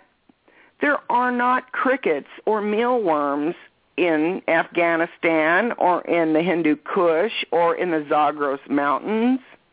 There, the crickets don't. There's locust. Right. There's Uh. plenty of locust. Well, i- i- unless you're keeping the the wild types, I, I think that's kind of a moot point to to try to keep them like they are in, ca- in the wild because they are no longer a wild species. They aren't. Well, you had- know what? You're right. Yes. You're right. That's my so point. we cannot It- it- compare. We're doing it exactly. Thank you. we Well, you know, cannot I had- compare our animals in captivity versus you know wild type or wild caught animals that are imported usually through Europe because we cannot directly import them because of you Right. know national security embargoes and things like that. Right. But you got to think, okay, in the wild, they eat the bugs that eat the plants that grow in the soil that provide this perfect natural circle of of you know not only food but supplementation. Mhm. You see what So I'm saying? They grab at the dirt, you know, when there's something wrong with them, they grab at the dirt and the theory is that they are trying to get something that was in the ground where they from they're from. Well, if they're Absolutely. deficient, if they're deficient. But Mhm. If- normally the plants that grow in this in this soil that is primarily limestone and granite uh you know limestone is very high in uh shell shell uh type uh, uh calcium. Okay, so then there's insects that eat those plants that are indigenous and then the leopard geckos eat those you know bugs that eat the plants that are growing in the indigenous soil and the green grass What? grows all around all around and the green grass grows all around anyway sorry um but but we we we cannot really replicate um, Well, I have a experience with uh, a eublepharid gecko who was uh, directly imported uh, of the Coleonyx elegans, uh, which is a South American gecko. right And Right. uh, I got some wild caughts from this Croatian guy at the San Diego Herba show way back, you know, in the 90s some sometime.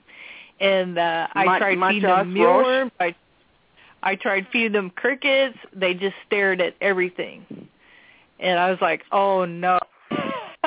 I, here I've, I tried the main two main dietary staples here, and they just they don't they're not interested, not at all. So I'm like, okay. So I, I got the bright idea to get some uh some waxworms. and boy, their eyes got like cartoon big when I got those things out. Right. and once they started eating those, then I I shifted them to mealworms and crickets after that. Right. so your your Uh, goal then was to stimulate the feeding response Yeah, yeah. I was Yeah. like, oh, they can't. These are too sugary. You know, they can't. They're you know they can't just eat the the wax worms So let's see what else they, they can Yeah, eat. that's so, like a diet of Baskin Robbins. yeah. That was terrible. But that so there must be a grub or something in their environment. Right. Yeah. Interesting. All right. Well, let's see. Uh, I don't know, Daryl. I'm gonna grab another call. That's some. That was some good, good That's fine, conversation, guys. Good conversation, Yeah. Daryl. Thanks, really. guys. All right. Y'all Carol? hang in there. I'll keep All right. listening. All right. Thanks, take Sarah. care. Thanks. Bye bye. Daryl knows his stuff. He's uh, he's Yes, got he a, does. almost a biology degree and everything. He's a smart guy. Um, all right, let's go ahead and grab this next caller. Caller from the let's see, six four six area code. You are live on Gecko Nation Radio. Hello, guys. This is Hector. I have a question for Marcy, uh, for Marcia and Julie. When you guys started, what, what were some of the feeders that you guys used? You know, did you guys experiment with any feeders that didn't work for you guys, or was it just mealworms and crickets from the beginning? And you know, what what what were your experiences with roaches early on in the '90s? I'll when let you go started with your this, geckos? Julie. Sure, sure. well, I always like to feed, you know, try whatever I could get my hands on because I think variety is important. So you need to like shift around the the food as much as you can. Um you know, so they get a little break in the routine. so, and uh, the other key is not to feed them every day. You know, to let them get hungry too. A lot of people don't do that and they go, my leopard gecko won't eat, and uh, this 80 gram gecko. I go, your gecko's not starving. you, you you get those calls and emails too? oh yeah, I know. I'm just being I'm being facetious here. tray, the food tray, you know, the, the constant food tray. So um anyway, I started mealworms were the first suggestion in the the paper that I read about the cancer research, you know, how they took care of the leopard geckos used for their research. They used mealworms. So I used mealworms and then I read something, you know, that said crickets were better and so I did crickets and and uh you know, kind of like their weight gains better with the mealworms Mealworms, and yeah. Yeah, and then uh um sometimes I like to do them superworms just to give them a change of pace, and that's a big piece of meat, you know, for them. So that's kind of how. And I didn't do my setups aren't conducive to roaches uh, that I have leopard geckos in. You know, um, so I don't have a lot of experience with them. Uh, I do, you know, feed them, you know, every once in a while, and you know, just well, I'm sure they can't get out. and uh it's interesting. They all they seem to respond but one piece of research that i read that was super interesting about leopard geckos in particular is that they're very cued to uh scent more so than other geckos. Like the other geckos in the study were uh a tokay and a crested gecko in this one study and leopard geckos can smell so I had great success by putting the supplement that they they use that I use uh, on a new food item, and they would just go bang, just go right for it. Okay, cool. It's interesting. I had to, I had to, I had to mute him because uh, we're getting some feedback, but I hope that answers your question, Hector. Thanks for calling in, bud. All right, let's go ahead and grab. Uh, let's see. Um, all right, this is Elsa. Elsa, you're live on Gecko Nation Radio. Hi guys, this this is quite a discussion. It's really blowing me away. Have you had? Hi, Elsa. Hey, Elsa. How you doing, guys? Have you had? a chance Good. How are you tonight? Have you had a chance to work with Agramanu? Is that how you pronounce it? Agramanu. A- Acromage. Agramanu. Acromanu. Yes. With Okay, a G, thank- not acromanu. It's A G oh. Agramanu. Right. Ag- Agramanu. Have you had? Exactly. You got it. There you go. Thank you. Hello. Okay. Um, she wants to know if you have any experience working with them, or if that's uh, one of the wild types that you base some of the, you know, the information off of, perhaps. I was getting a lot of Mhm. feedback on her line too. So. Yeah, Do I don't either have any. know anything about them? I I do not. Um, I do not either, but I would love to. Uh, Elsa, if you want to learn about Agramanu, listen to the show we did. Uh, it's actually a featured Matt. show on the Blog Talk site. No, it's Or- the one with John Scarborough. Wild John and Matt both are the people to talk to about those species or subspecies, Yep. without a Either doubt. one of those guys. Yeah. Uh, but if you go on the Blog Talk site for Gecko Nation Radio, it's uh, the show that uh, pops right up in the beginning, and you'll we did a great talk about all that kind of stuff. So you'll like that. All right. Thanks, Elsa. All right. Let's see. Got a few more Thanks, callers here. Caller from caller from the 907 area code. You're live on Gecko Nation Radio. Hey, Hey, Marcy. Hey, is this Marcy? It sure is. How are you guys doing? Hey, Doing. How are Marcy. Hi, hi, Julie. How are you? Have you been racing lately? no, not lately. Not lately. I'm, I moved to North Carolina, so I'm just getting all settled in here. So hopefully next year I'll get some racing in. That'll be awesome. Yeah, for sure. Well, I just called to say hello, and uh, you definitely uh, inspire a lot of people with your Phelsumas. And uh, I just had to say uh, thanks to uh, Steve for uh, sharing my little experiment. That was rather fun. Um, I had a lot of fun looking looking at the information about water crystals this this uh, afternoon. So it was kind of a Yeah, little that- fun that's- diversion for me. That's a nice, quick and dirty, straight up. Yeah, I like it. Yeah, that's good because anytime something like that comes out, you know, uh, as a rumor or whatever, it needs to be confronted with actual facts and research. So good job, high five. Yeah, I thought it, well, I thought it was really interesting too, and I'd like to do actually some more research into it because a lot of times you'll hear, you know, people, you know, putting forth that this is, you know, that this isn't very good, and um, you know, making statements about a particular thing that a lot of people use, and you know, I try to um, look for hardcore information and so it's something that I'll continue to look further into, especially um, from what I was able to find um, that it only really destabilizes at high temperatures. Um, Oh, so it's it's temperature related too, huh? that that was one of the things that I think I read, and my brain still isn't working hundred percent when I I think it I don't know if it's just after effects of my concussion, but I'm like I had someone else read it for me, and I'm like, is that what I'm getting from this?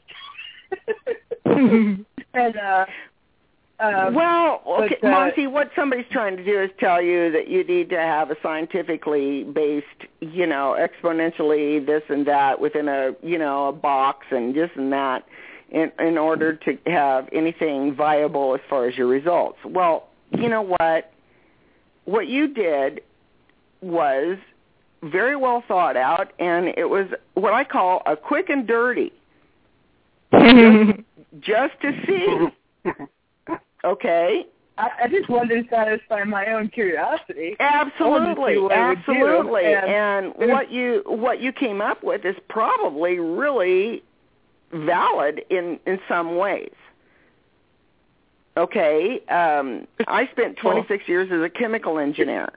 All right, I, those kind of experiments for me, I could I used at one time in my life I could do in my sleep. But what you did, you you actually took a giant step beyond what most other people would ever even dream of doing, and that is, okay, I heard a rumor that you know water crystals are not good. So since I heard the rumor, it must be poss- it must be true, and so they spread the word. And you took it one step further gee, this is interesting because I feed my, you know, I use water crystals for my dubia colonies. So I, I want to see how this works. So you you went above and beyond any, you know, anybody else so far that I've seen uh, to either prove or disprove this. So good for you is what I'm Well, saying. It, Good it was really yeah. fun, and it was one of the one of the things someone said is, you, oh, you can get you know something at the local pool store, and I had to really chuckle because it, wa- it was in the thread, and I'm like, well, I'm kind of in Juneau, Alaska, and we don't have a local pool store here.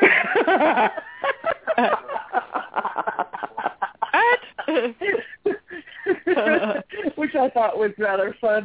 Yeah, we know you na- we know that your natives at the- come- at the hardware store, but Yeah. I didn't feel like going out because it's really cold and rainy today. Well, Mar- Marcy, we all know that you native Alaskans like go and lay in the snow and then run like banshees and and like cast yourselves into the bay, into the sub freezing Yeah, we- We all know that, right? Absolutely. We know you run around killing But your I own was- I food. don't know how I didn't get hypothermia as a child. I really don't. we used to play in the water at the beach, and now as an adult, I've gone and put my feet in the water. I'm like, oh my gosh, how did I play in the water as a child? You know. But I I'm just- did. so You know I'm just kidding. Marcy. And I'm I know, just and, and I know it wasn't. I know it wasn't uh, any warmer than it is now. So.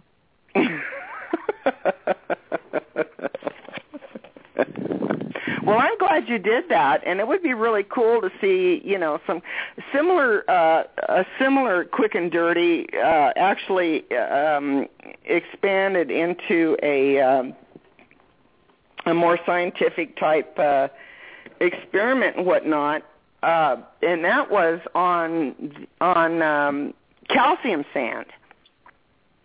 Uh, oh, that would be really interesting too.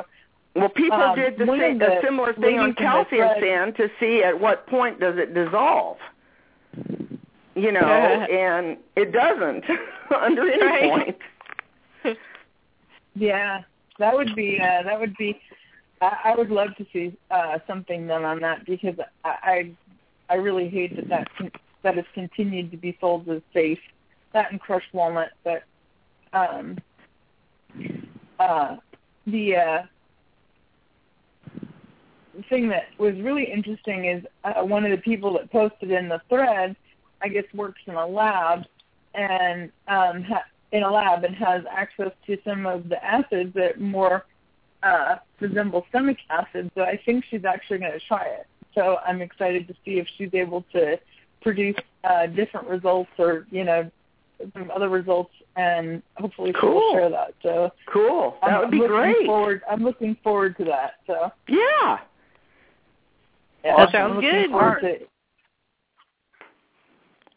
All right, cool, Marcy. Thank you for your help with that. That was a good job today.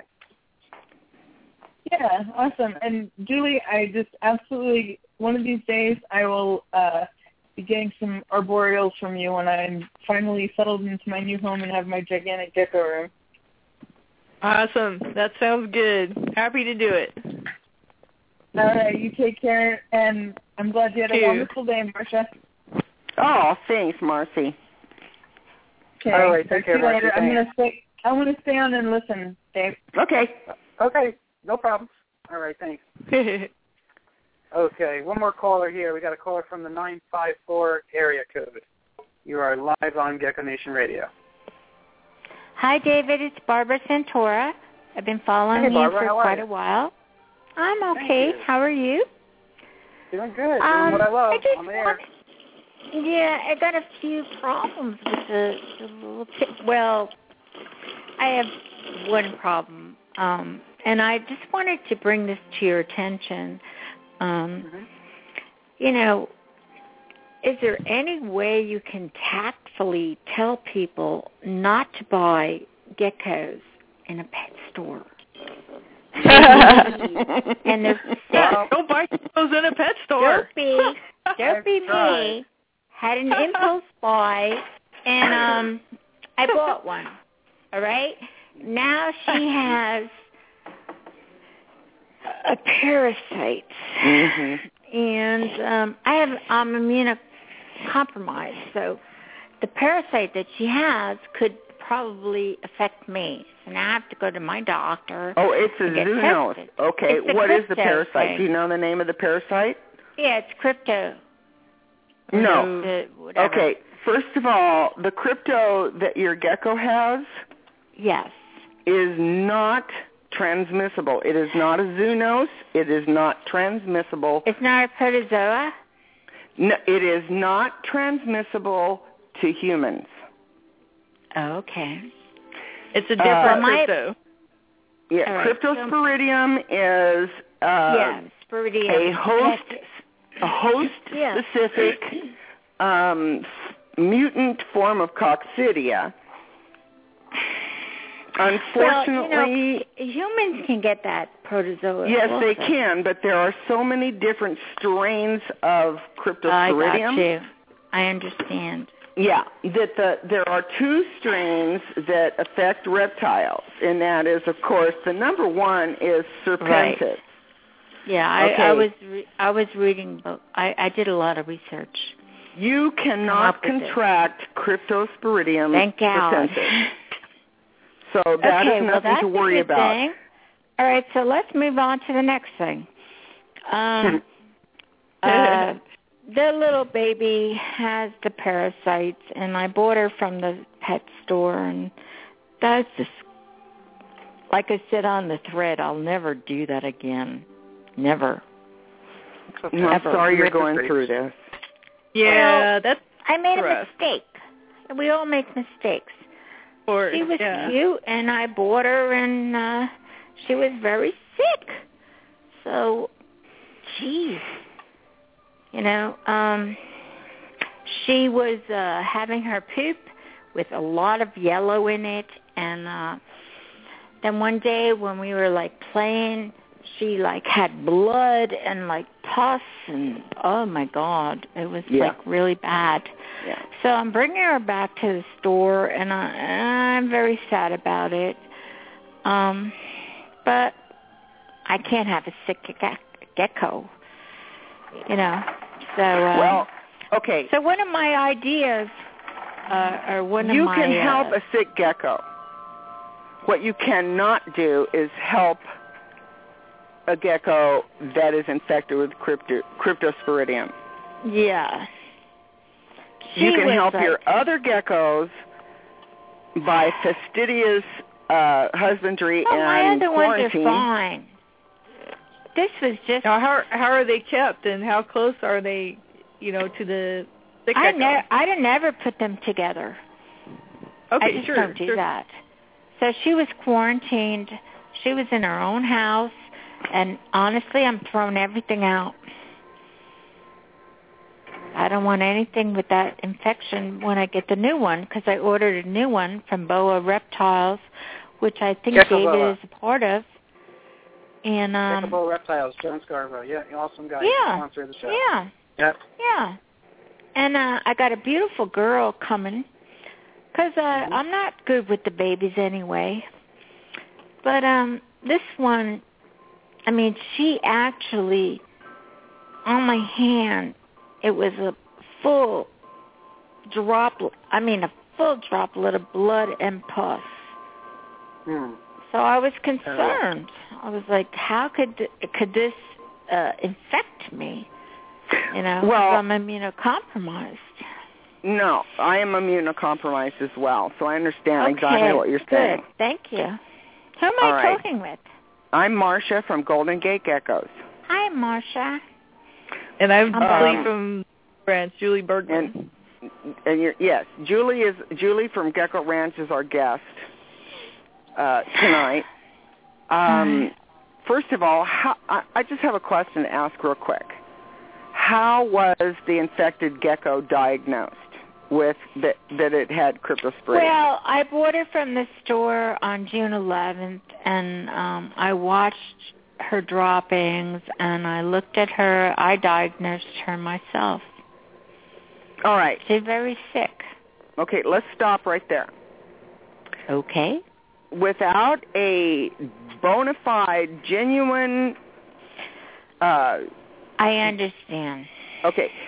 Cryptosporidium is a mutant form of coccidia.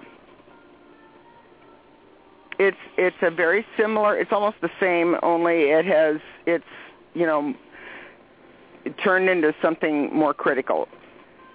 Uh, Cryptosporidium serpentis in leopard geckos is always fatal.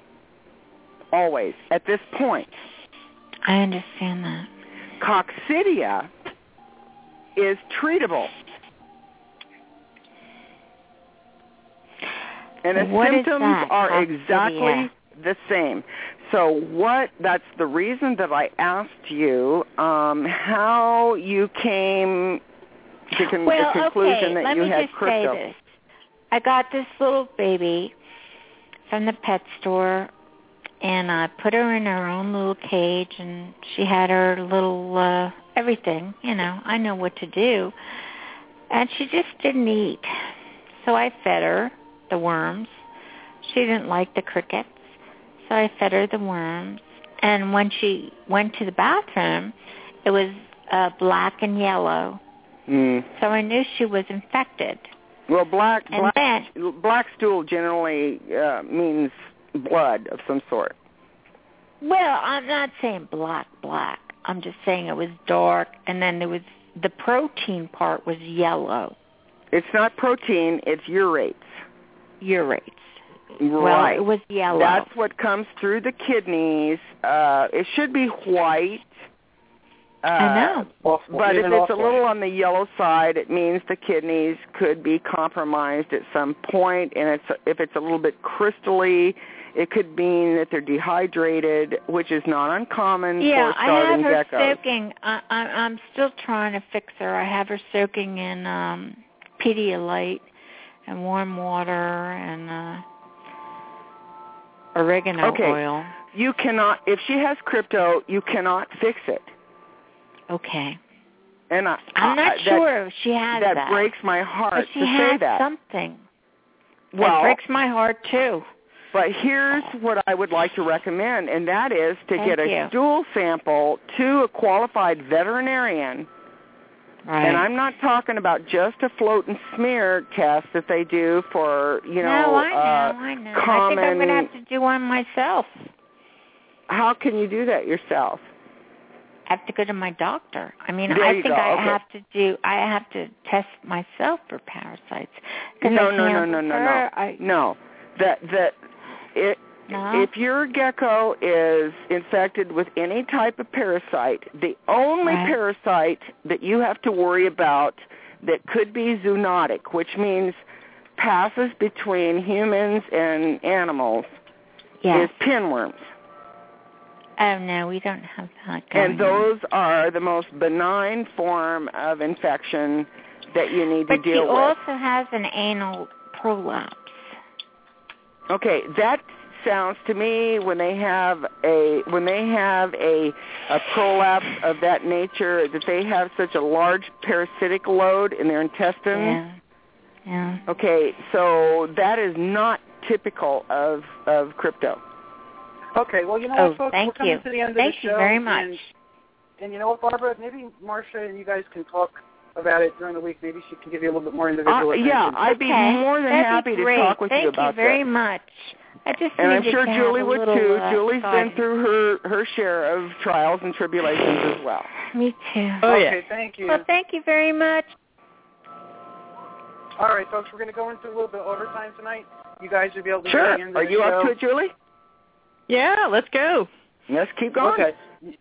The live portion is going to end, but you guys will be able to hear the end of the show if you call in real quick at six four six four seven eight five three three one, or if you download the show after it ends, you'll hear the whole thing. Just skip to the end part. All right, what's going on? I hear like uh, some jingling in the background. Somebody playing the, the tambourine? No, that's my chimes. no, Joe, that's. I'm outside right. and um my chimes are going off. I will put myself on mute for right now. Yeah, Marcia, Um, Marcia and I have out there many, many times together listening to the chimes. Okay. Well, Julie, you know, I I think we probably could could have, you know, we probably could do a lot more uh show with you. Maybe we can have you come back for part two sometime. Um, the time Sure. goes by so quickly. But um, That would be before- fine, before we- yeah. Okay. Um, before we wrap things up, though, I'd like to, to hear about the species you're currently working with, and um, what do you have to offer uh, the community as far as available geckos and stuff? Well, uh, right now I've got some. Uh, I had about a dozen uh, young leopard geckos hatch, and they're mostly uh, uh, tangerine, and uh, normal and jungle morphs.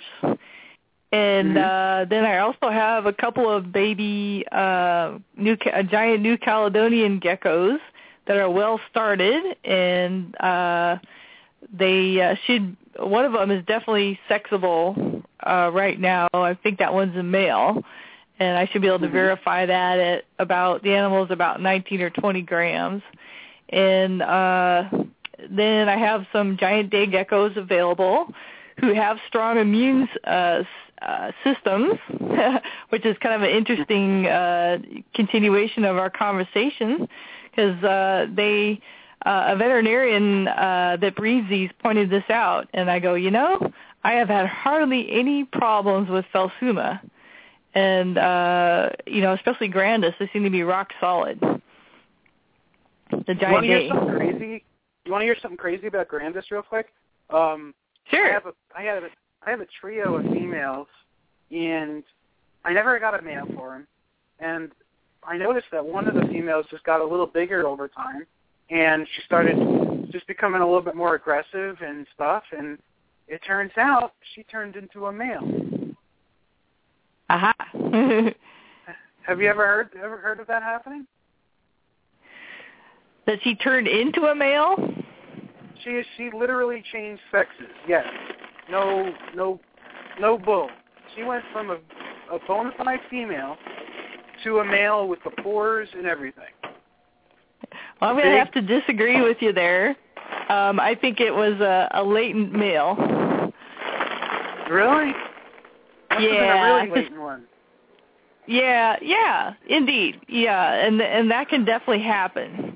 And I, I've seen that happen with leopard geckos. Even some some of them just like you know they're like Pat on Saturday Night Live. You know they're totally like androgynous.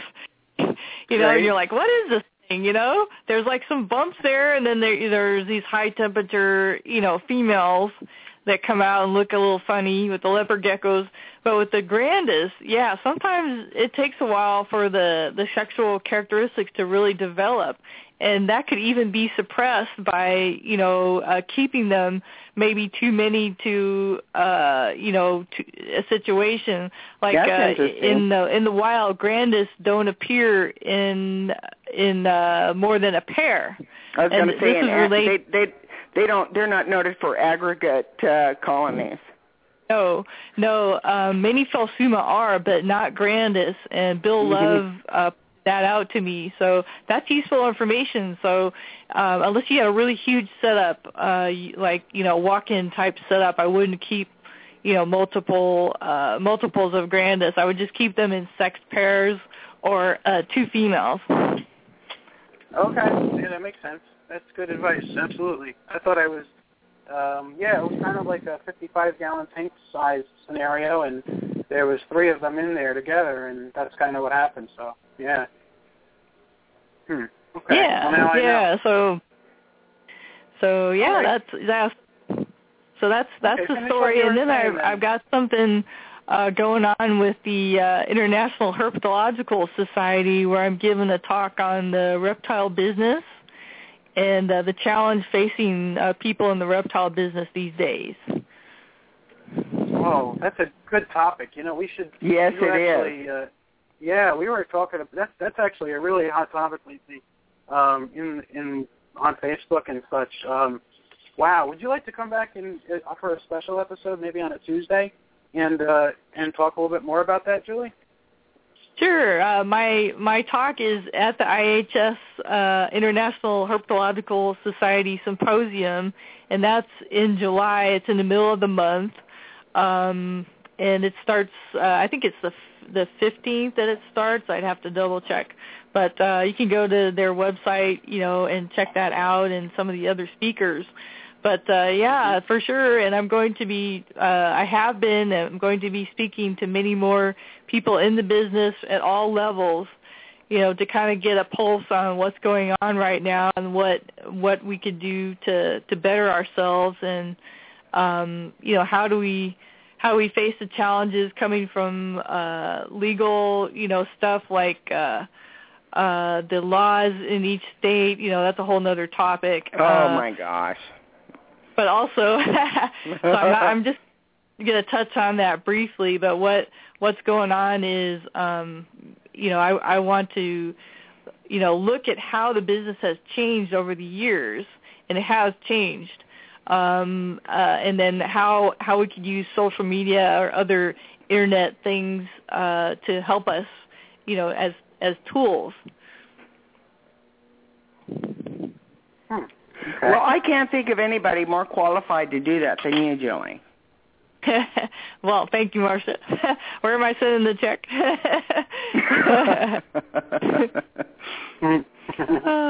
No, and I think Well, you know that? I think that's very current and apropos for today uh, to discuss uh, those those kinds of things as far as um, you know how this quote unquote business um, is impacted as well as you know what we foresee for the future. And I can't think of anybody more qualified than you to do this. Well, thank that's you. cool. Thank you. I've I've, I've Yeah, well- had great conversations uh, already to get this going, so I think it's going to be a great talk. And actually, I'm not during the talk. I'm not going to be talking as much as we're going to all be networking and helping each other at the talk. Wonderful. Well, maybe we can schedule the show, Julie, after you actually do your talk in July, and uh, maybe you can kind of do like a, a rehash of it on the air with us if if you'd like to. Yeah, I That'd really- recap. yeah. Yeah, I, so I cool. I'm very excited about it. I I can't wait. Yeah, it should be it should be very useful and and fun, and also you know help us help us uh, you know get that sense of camaraderie from working together. Yes, that that seems to be something that's uh well some of us can work together, some of us certainly are, and then there's others that just don't play well with others. So it's uh True. I think that's with everything though. But um you know, in, in even even in business, I believe that if if like minded individuals can uh, align, um, even even if it's behind the scenes a bit, they'll succeed and do better. And none of us can do it all by ourselves. I No. Think. And today is today especially, we need to help one another. Even if it's just a few people that can get along, that that's enough. And you guys will, you know, be successful. I mean, I I certainly am learning how to network with the other like-minded people and good people in the community, and those are the people you got to Like-minded. find. And, well, yeah.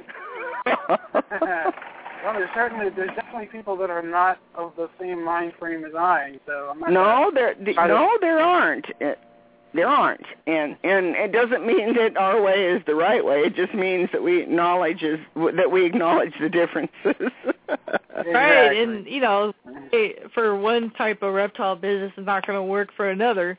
But uh, you know, there's there's enough enough things going on and enough out there that that we can benefit somehow from associating with each other. You know, especially Oh, when yeah. it comes that we know that is true for the animal husbandry and stuff like that.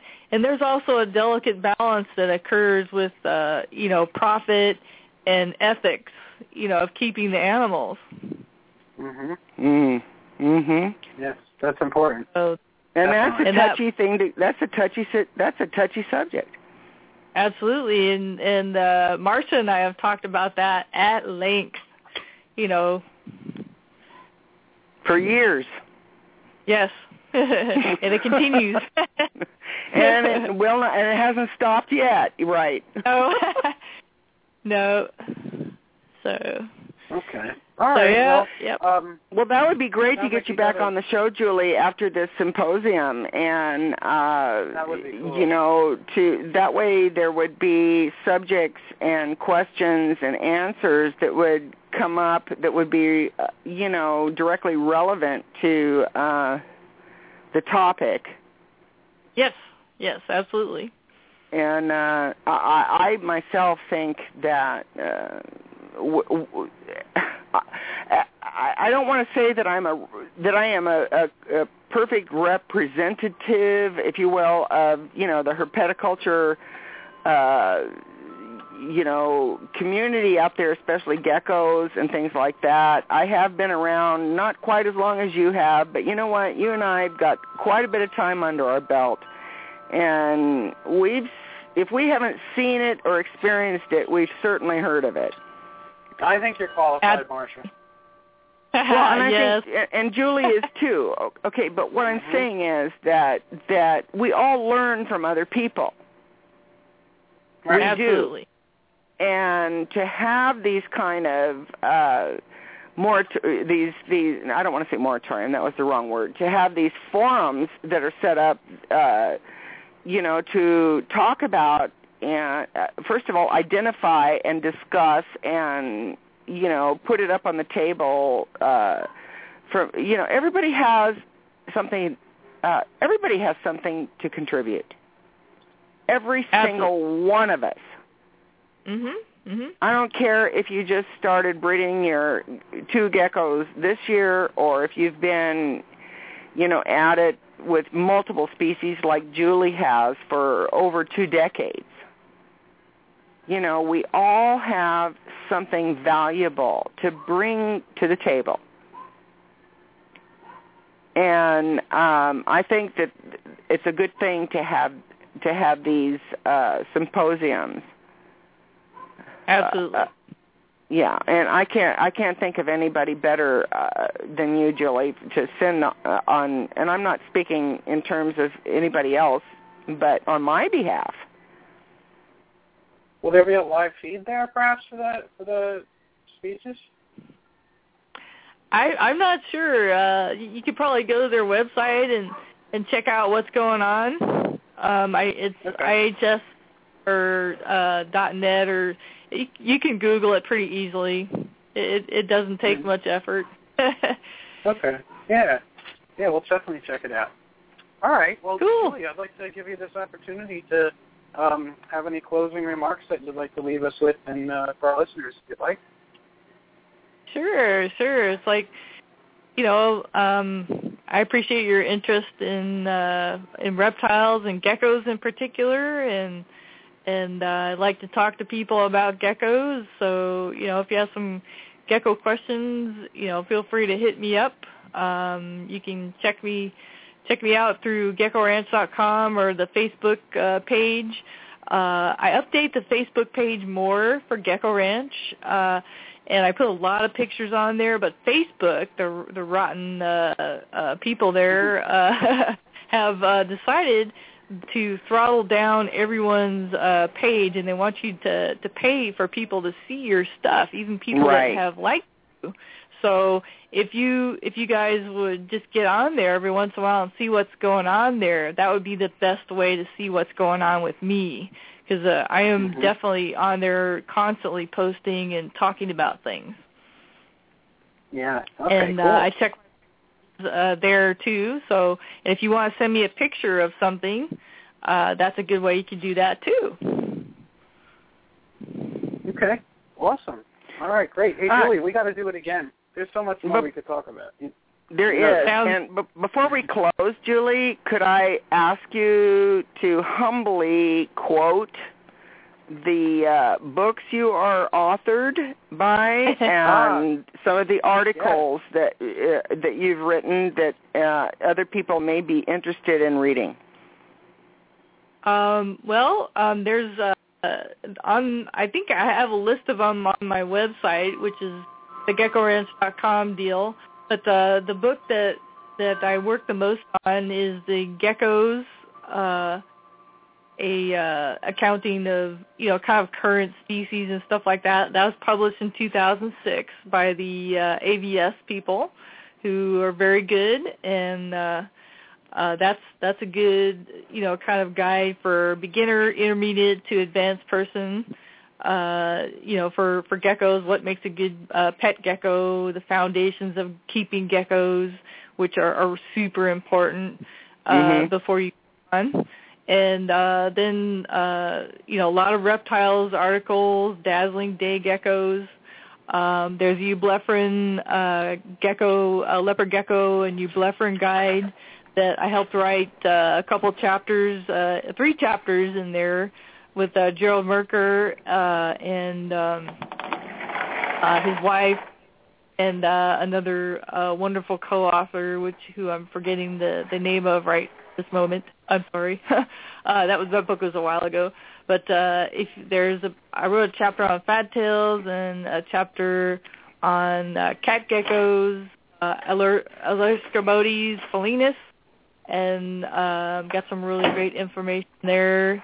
And uh, um, the other chapter was on uh, I think Coleonyx. So, uh, anyways, um, that that was that's some of my writing stuff. There is a lot of writing stuff, and I oftentimes forget. So do check the website. Um, so I'm, always writing, always writing articles. There are some care sheets that just got published on uh, the ReptileChannel.com. Uh, one is on the leachies and uh, or uh, yes, uh, Rhacodactylus leachianus, and that that was a hybrid between Robbie Hamper and myself, and that really good, I thought. So that's the latest thing I did. So Okay, cool. Wow, that's that's quite a list of accomplishments. That's awesome. thank you, thank you. All right. So yeah, okay, keep on keep on her. yeah, absolutely. And next time we got to hear a little more about your car racing. How's that sound? Yeah. well, yeah, she has um, the I need was- for speed. So uh in when I was 37, I started getting interested in performance driving. So I started going to Thunderhill Raceway Park in uh, Willows, California, and getting uh road racing instruction in in one of my street cars, which was actually really well prepared for for uh, road course. And that was a 97 Trans Am, uh really nice car. And uh so they kept asking me when I was going to start racing and I laughed at them, and then they they convinced me I should do it because I was spending a lot of money on my street car that I, I just could spend on a race car. So I got an old race car, which I didn't mind dinging up if something happened. And uh so from that point on, I started racing the Camaro Mustang Challenge, and uh so that I've I've campaigned a third generation car uh, that was a uh, 84 Trans Am, and uh, did that for many years. And then my latest car is a 94 Trans Am. It's green with geckos on it. so, it does. I've seen it. check out the website. You can see some pictures under About Us. And uh that that car uh should be campaigning again. This was a moving year, so I moved from California to North Carolina and I got engaged to a wonderful man named Jeff and I am so happy for you. Yeah, and he owns And if there's a way I can get out there, I would love to perform the nuptials for you two. well, I was I was definitely going to ask you. Uh, yeah, I'm very, very happy for you, Julie. You deserve, you deserve the best. You really do. And in closing, I just want to, I want to say that all of us have a beginning. All of us come from somewhere, and that means knowing nothing. Um, and I've had a lot of people in my in my life, in my career as a leopard gecko breeder, who um, have been extremely uh, instrumental in my success as a gecko breeder. But first and foremost, I always go back to you, Julie. Aw. I always go back to Julie because Julie, like I said earlier in the show, at the beginning of the show, Julie Bergman from Gecko Ranch taught me, Marcia McGuinness from Golden Gate Geckos, how the to sex, how to Yay. sex a leopard gecko. So my point is this: we are not all born. We're we're, we're not born all knowing. We all started somewhere, and it was from the beginning, from whatever beginning that was. Okay, and all of us have had people who have been instrumental and influential in our lives uh, as you know breeders or hobbyists or in whatever element that we are in this community. And I owe Julie a lot. Well, I owe Marcia a lot because Well, you know, you know what? Educated and and as passionate as they come as you know as far as you know making sure things are are done right and and with uh, with a heart. Absolutely. And I think that that's why we became friends. And I think that that's why another reason that we will continue to be f- friends throughout is, is because of that, of our think of I'm gonna our cry. love for these animals in this community. So I want to personally thank you, Julie, for being such an integral part of not only my life but as my career as a, a leopard gecko breeder. And I'd Uh, like to end on I that. get a compliment. I could. I'm very touched, and I, I'm. I could not get a bigger compliment. So thank you sincerely. Well, you know I mean it. I do know. yes, and you you definitely have that that same place in my heart. You know, That's good to know. for sure. Now we're getting verklempt. Don't start crying, ladies. Come on. We're not. Crying. I cry easy, but I, I promise I'm not going to cry.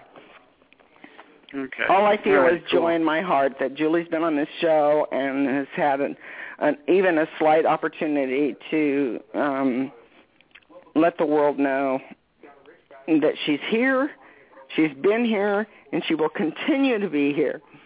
And Yes, and we're gonna have you. We're gonna get you back on too. We're gonna get uh, get more more of Julie Bergman's history and stuff out there for people to learn about. And I, you know, that's that's one of the things I think is important too. Um, you know, a lot of this, like I was saying earlier, a lot of this information should not get lost, and um, definitely people like you, Julie, definitely need their time and need a little bit of the spotlight. And even even if it's just on a our on our little radio show, these these these shows are going to be archived forever, and it may be something that people are going to turn to in the future to learn from. So, um, you know, Abs- it's a good thing, I think. So, Absolutely Yeah. good thing. And thank you for having All me. right. I really appreciate the opportunity. anytime, Look forward to talk- invitation, of course. Okay, cool. All right, well, I guess we'll, we'll wrap it up, folks. And uh, uh, Julie, I'll let you go until uh, until we meet again. All right. Thank you so much. Have a good night, everybody. You too. Take care. Love you, Julie. Good night. Did pretty good, huh, Marcia? Did good tonight, right? Yep. You happy about the show? How the show went? Yeah. Yeah. Okay. Okay. Cool. Yeah. Seem She Julie is an understated person. She doesn't toot her own horn a whole lot. Yeah, no, that's cool, and, and yeah, I can appreciate that. She definitely has the, you know, definitely has a long history of accomplishment, and Oh my I'm God! glad you're And able to. Yeah, it's not just the history; it's the it's the passion. hmm It's the Yeah. love of these animals in, in the purest sense, and she has the, of the highest level of ethics. hmm that's important. But the thing is, uh, we're not on the air, right? Yes, we are on the air. We are on the air. Yeah, I didn't finish the show yet. All right. finishing it up Well, right now. I just want to say that I have had the privilege and honor of being a guest not only at her home, but at Gecko Ranch.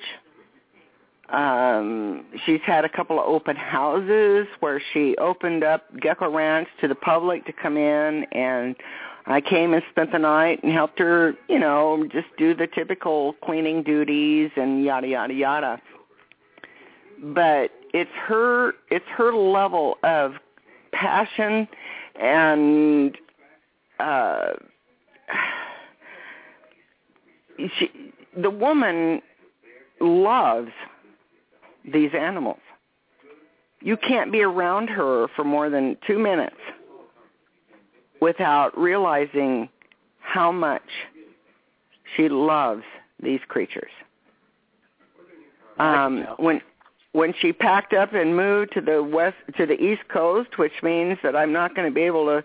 I mean, before we were about an hour and a half drive away from each other. She's been at my house and had dinner and spent the night, and I've been up there to her house and and had dinner and spent the night.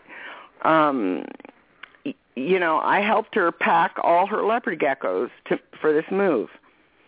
And I know that it was a difficult thing for her. And it was difficult for me to know that she's just not going to be as accessible to me as she has been. Um, I'm not going to be able to see her at local shows like I took for granted. But all I can say is that once in a lifetime, maybe a couple of times in a lifetime, uh, somebody comes into your life and shares your passion and validates everything that you feel and think and do. And that that doesn't go away. That nev- that does never goes away, David. hmm When when there's people like this in this hobby, in this day and age when there's so much strife and petty pettiness, that there Well, don't even give it its due. Only positive on here. No, you know? don't even, I don't even want to give it its due. What what I'm what I'm getting at here is that you know to to have the privilege of considering Julie Bergman from Gecko Ranch not only a past mentor but as a as a wonderful friend. Yeah.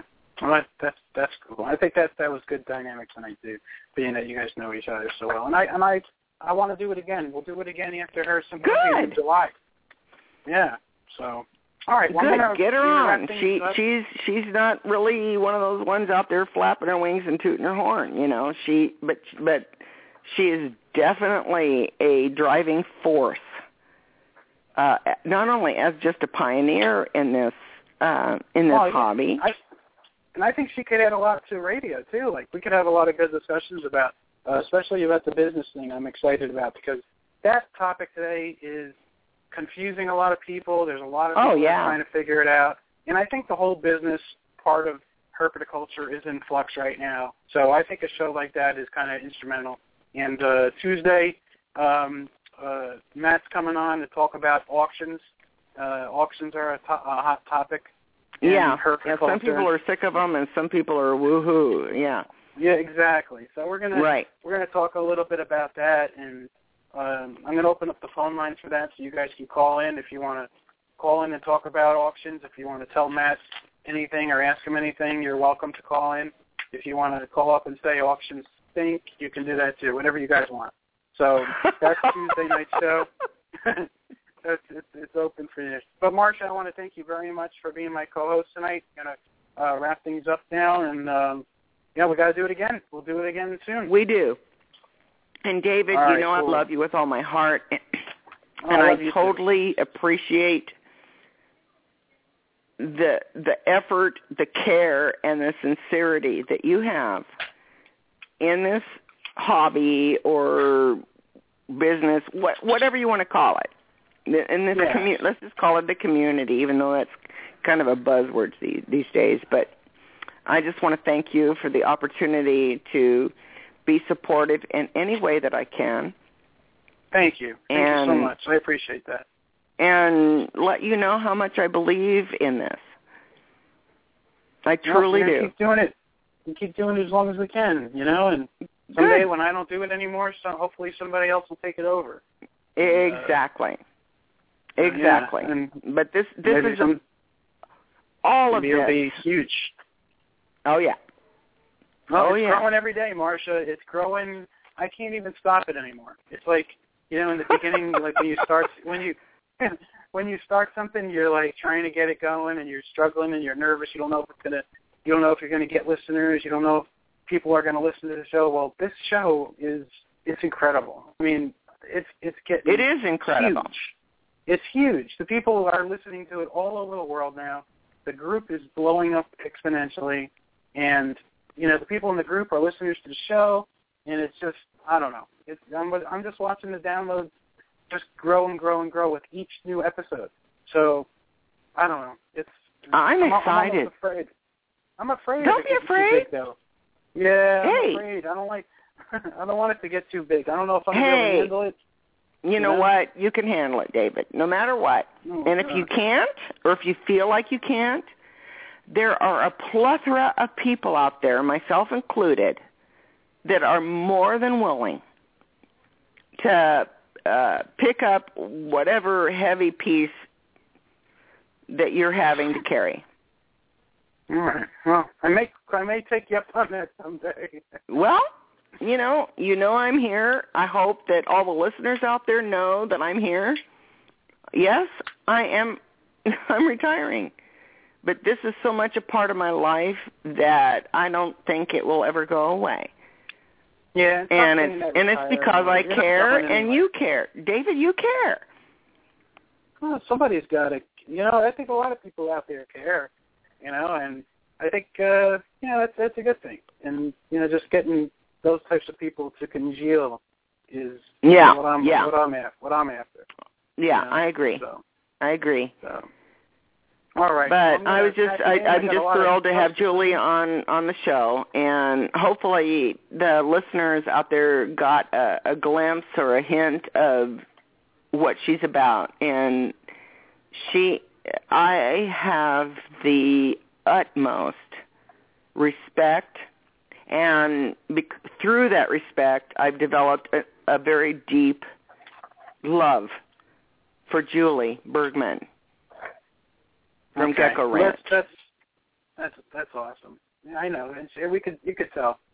All right, we got to wrap it up, Marcia. And Okay. Until until next time, and thank you so much, and I'll be in touch very soon. It's a pleasure as always, David. Good night, everybody. Okay. All right. Take care. I love you. Good night. Love you too. All right, folks. Um, just going to play my outro. I'll be coming right back with the closing remarks, and I'm going to play a cool song. Check it out. Gecko Nation Radio is a David Fine Geckos creation and production. You can visit the show's Facebook page at Gecko Nation Radio. I also have a great family-friendly group on Facebook called Gecko Nation. Apply for membership today. The jazz music you heard tonight was generously donated and created by Jeremy Turgeon of J&D Reptiles. Thank you very much, Jeremy, for the great musical pieces. You can check out Jeremy at J&D Reptiles on YouTube and on Facebook. And a very special thank you to our news anchor, graphic designer, and audio tech, Steve Barker. All the graphics, audio sponsor plugs, and music overlays were assembled by Steve. Check out Steve on YouTube at BC Barker Creations. He has some terrific videos for the herp community with amazing geckos and snakes. Please support the U.S. Herpetocultural Alliance and USARK. Gecko Nation Radio is proud to support both of these organizations. Please donate to USARK so that they have the funds needed to legally protect pet owners' rights nationwide. You can donate to the USARK Legal Defense Fund at www.usark.org. If you would also like to learn about advocacy and how you can take action on a state and local level, please subscribe to the U.S. Herpetocultural Alliance newsletter and blog at www.usherp.org. All right, folks. Uh, did a great show tonight. It was a long show. Got a lot out there, and I uh, I just want to thank our guest, uh, Julie Bergman, and of course my co-host, the lovely Marcia McGuinness, and of course all the listeners and the people in the chat room. You guys are great, and uh, I just want to say that uh, the history of leopard geckos in particular is very interesting, and I'm going to do my best to highlight and uh, bring as much of that history back uh, and at least document what I can on GNR for you folks, okay? Because I do believe that this show will have a history and it will be, it, it will endure in some form even well into the future, okay? So thank you all for supporting what we do here. And uh, Tuesday's show, all about auctions.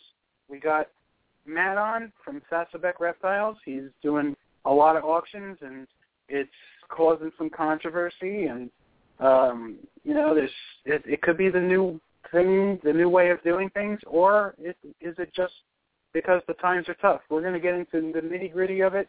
We're going to talk about his experience and what he's seen in the market and how the market's developed in his time doing this. And we're going to talk about auctions in general and see what they how they affect things. And we want to hear from you guys. We want to hear your opinions on auctions, how you feel about them, love them, hate them, whatever it is. Call in Tuesday night. I'll be posting the link in the Gecko Nation group and on the Facebook page very soon. Okay, now, before I play the song, I just want to mention our amazing sponsors. Dale, if you guys are going to any of the East Coast shows, make sure you mention Gecko Nation Radio with Dale's Bearded Dragons. You're going to get 10% off any of your reptile supplies and your food. They sell all kinds of food from Goliath hornworms, um, dubia roaches, anything you need. They have Exo Terras, um, all kinds of supplements. Anything you could possibly need, they have it. Foggers, stuff like that. Uh, make sure you see them. Also, abdragons.com, awesome source for dubia roaches. Very healthy, amazing quality uh, feeders for your insect-eating reptiles. Uh, mention gecko. Use the word gecko, all in caps, at checkout for 5% off your order and they have FlexWatt. GeckoBoa.com uh, is the king of wild types here in the U.S. John Scarborough does an amazing job. So check out GeckoBoa.com on Facebook also. All right, Supreme Gecko. Check out Wally Kern. Amazing uh, big geckos, cresties, and little tiny micro geckos. And he's got the food and everything you need for him too. So check out SupremeGecko.com. Ohio Gecko, Thad just uh, been making some uh, amazing new geckos this season. Really interesting morphs. He saw a couple deerites, super deerites, and uh, he's always posting something interesting. He's got some beautiful tangerines. So check out OhioGecko.com for some awesome leopard geckos, and fat tails. Rainbow mealworms is the biggest worm farm in the world, and we are proud to have them as our sponsor here. They supply most of the large-scale breeders and small-scale breeders with their feeder mealworms and superworms. So check out rainbowmealworms.net. I meant not .com. It's .net. Okay, and uh, order your stuff today. Um, Reptiles Express. You guys are shipping animals anywhere in the U.S. Make sure you check out Reptiles Express. Uh, they are the best in customer service and in price for shipping your uh, animals via Fed- FedEx. All right, Ron Tremper. Gotta love Ron Tremper, the king of leopard geckos. Nobody's done more for leopard geckos in, in the, the last 30 years than Ron, and uh, he's brought us so many great morphs like the giants, the bandits, uh, the Tremper albinos, all that stuff. Ron is a legend, a living legend, and he's coming out with even more stuff. He's not stopping anytime soon. So check out leopardgecko.com and on um, the App Store you can download Leopard Gecko Care and Leopard Gecko Pro. And he's got a few other apps too to help you out. GiantLeopardGecko.com is run by Keith Kagans, and Giant Leopard Gecko is exactly what it says. They're big geckos. So if you guys like giants, uh, Keith is specializing in some very colorful examples of giant leopard geckos and other species. He's got cresteds and fat tails as well. GiantLeopardGecko.com is happy to have them on board. Last but not least, Marcy from MS2 Premium Chow, the best food for your feeder insects. You are what you eat. Make sure you're feeding your insects the very best so your insect-eating reptiles get the very best. And that's MS2 Chow. All right, folks, it's been a great show. Check out this song, and we will see you Tuesday night for a special edition of Gecko Nation Radio. Later.